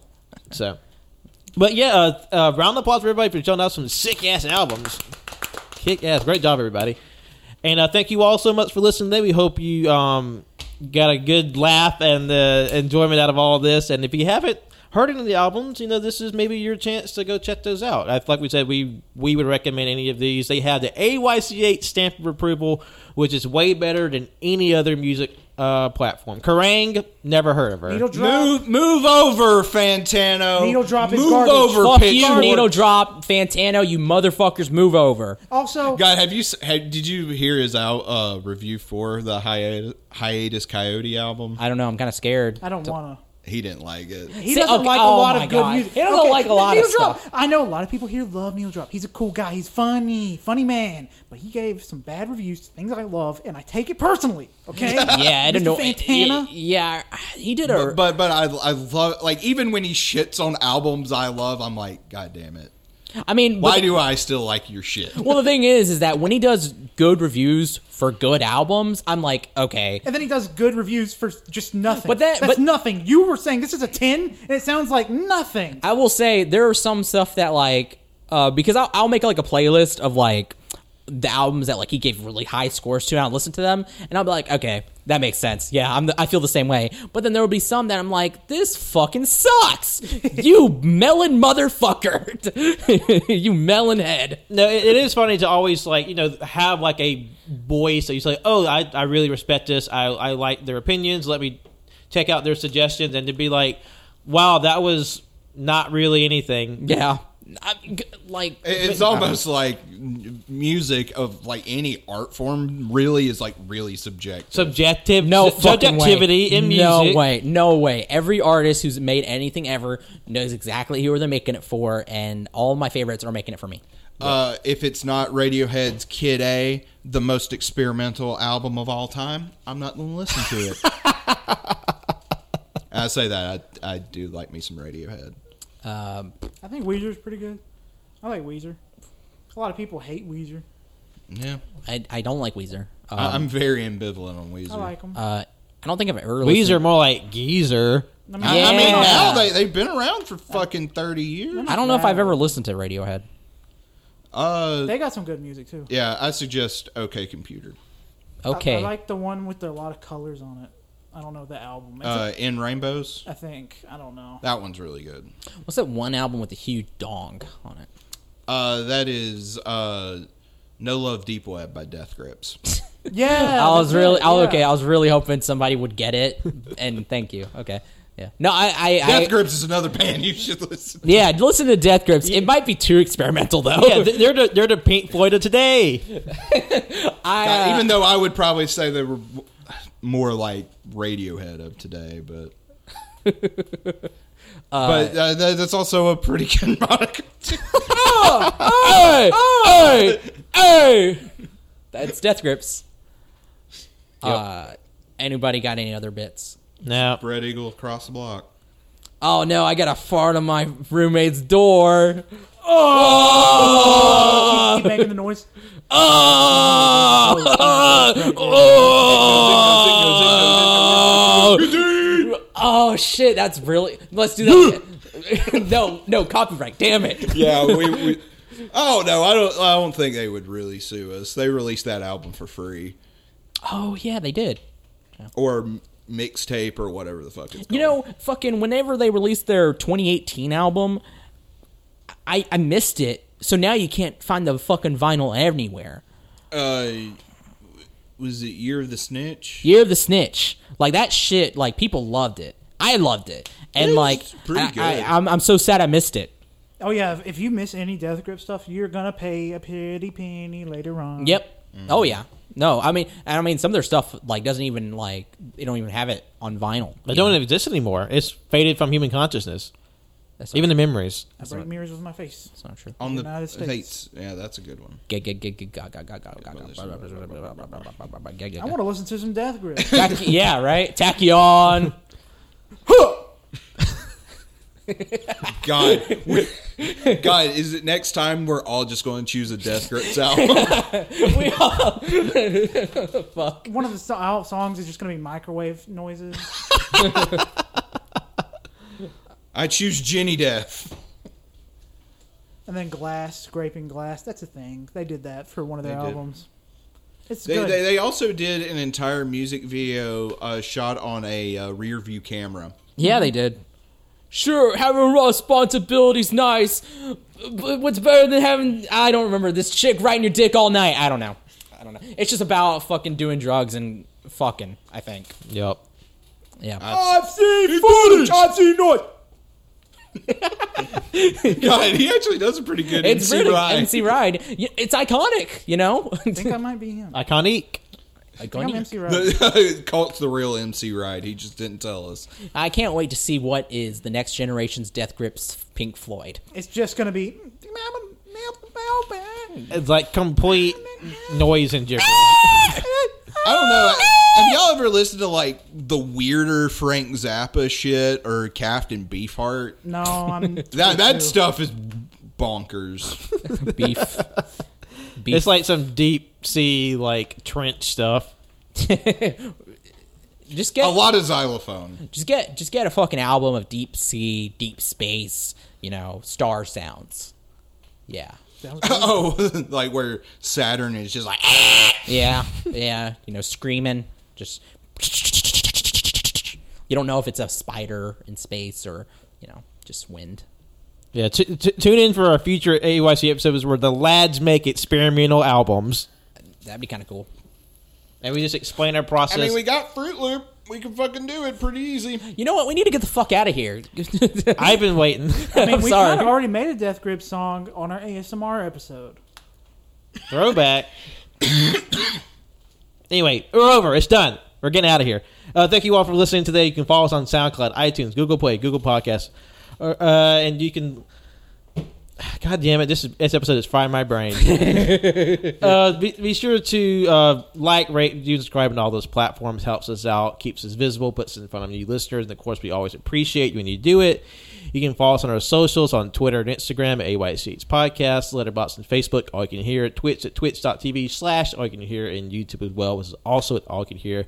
If you're listening to this the week that it comes out, uh, go on over to the Cajun Greatness side of things. We'll, we'll be reviewing the Nicolas Cage movie Mom and Dad. And Oh, all- fuck. it's a who, I'll tell you that. And also that Friday, uh, July 23rd, we have a very special crossover episode where I sit down with the host of an Ultraman podcast called uh, Saved by the Belial, where we discuss Tokusatsu, Ultraman, and just sort of the general fandom. And I think it's a really a really interesting interview with a really cool guy. So look be on the lookout for that for this Friday. And lastly, you can follow me, Patrick, on Twitter, Instagram, and Letterboxd at John Lost His Name, and my art on Facebook, John Lost His Name Art. My name Colt. Find me on Twitter at ColtD00. Burger. My name's Jonathan. You can follow me on Twitter at JONIIBY24 and John Unson 12 on Letterboxd. Listen to all these albums. They're all really fucking good. Yeah, you can find all these albums on Spotify. I'm Wenzel. Thank you for listening. You can follow me on Twitter at Winsy Wilkie. You can follow my art Instagram at World of Winsy. I have a link tree. You can follow my Goodreads, my Letterboxd. Uh, probably have reviews on there if you want to check them out, or you can just look at any of my other fucking socials. Uh, I I type shit on there. Uh, by the time this comes out, Tanner will not have the Among Us skin in Fall Boy, Fall Guys, Fallout Boy. Fallout Boys. You will not have the Among Us. Among Us, Among Among Us. Us. And I remember, I remember that line from the Death Grip song. It is responsibility is cool, but there's more things in life, like getting your dick rode all fucking night. Oh Did you see that? there, there it is. Oh, anyway, it's Oh, God. a spirit. Good night, everybody. I thought you were supposed to cut it when I'm moaning. No.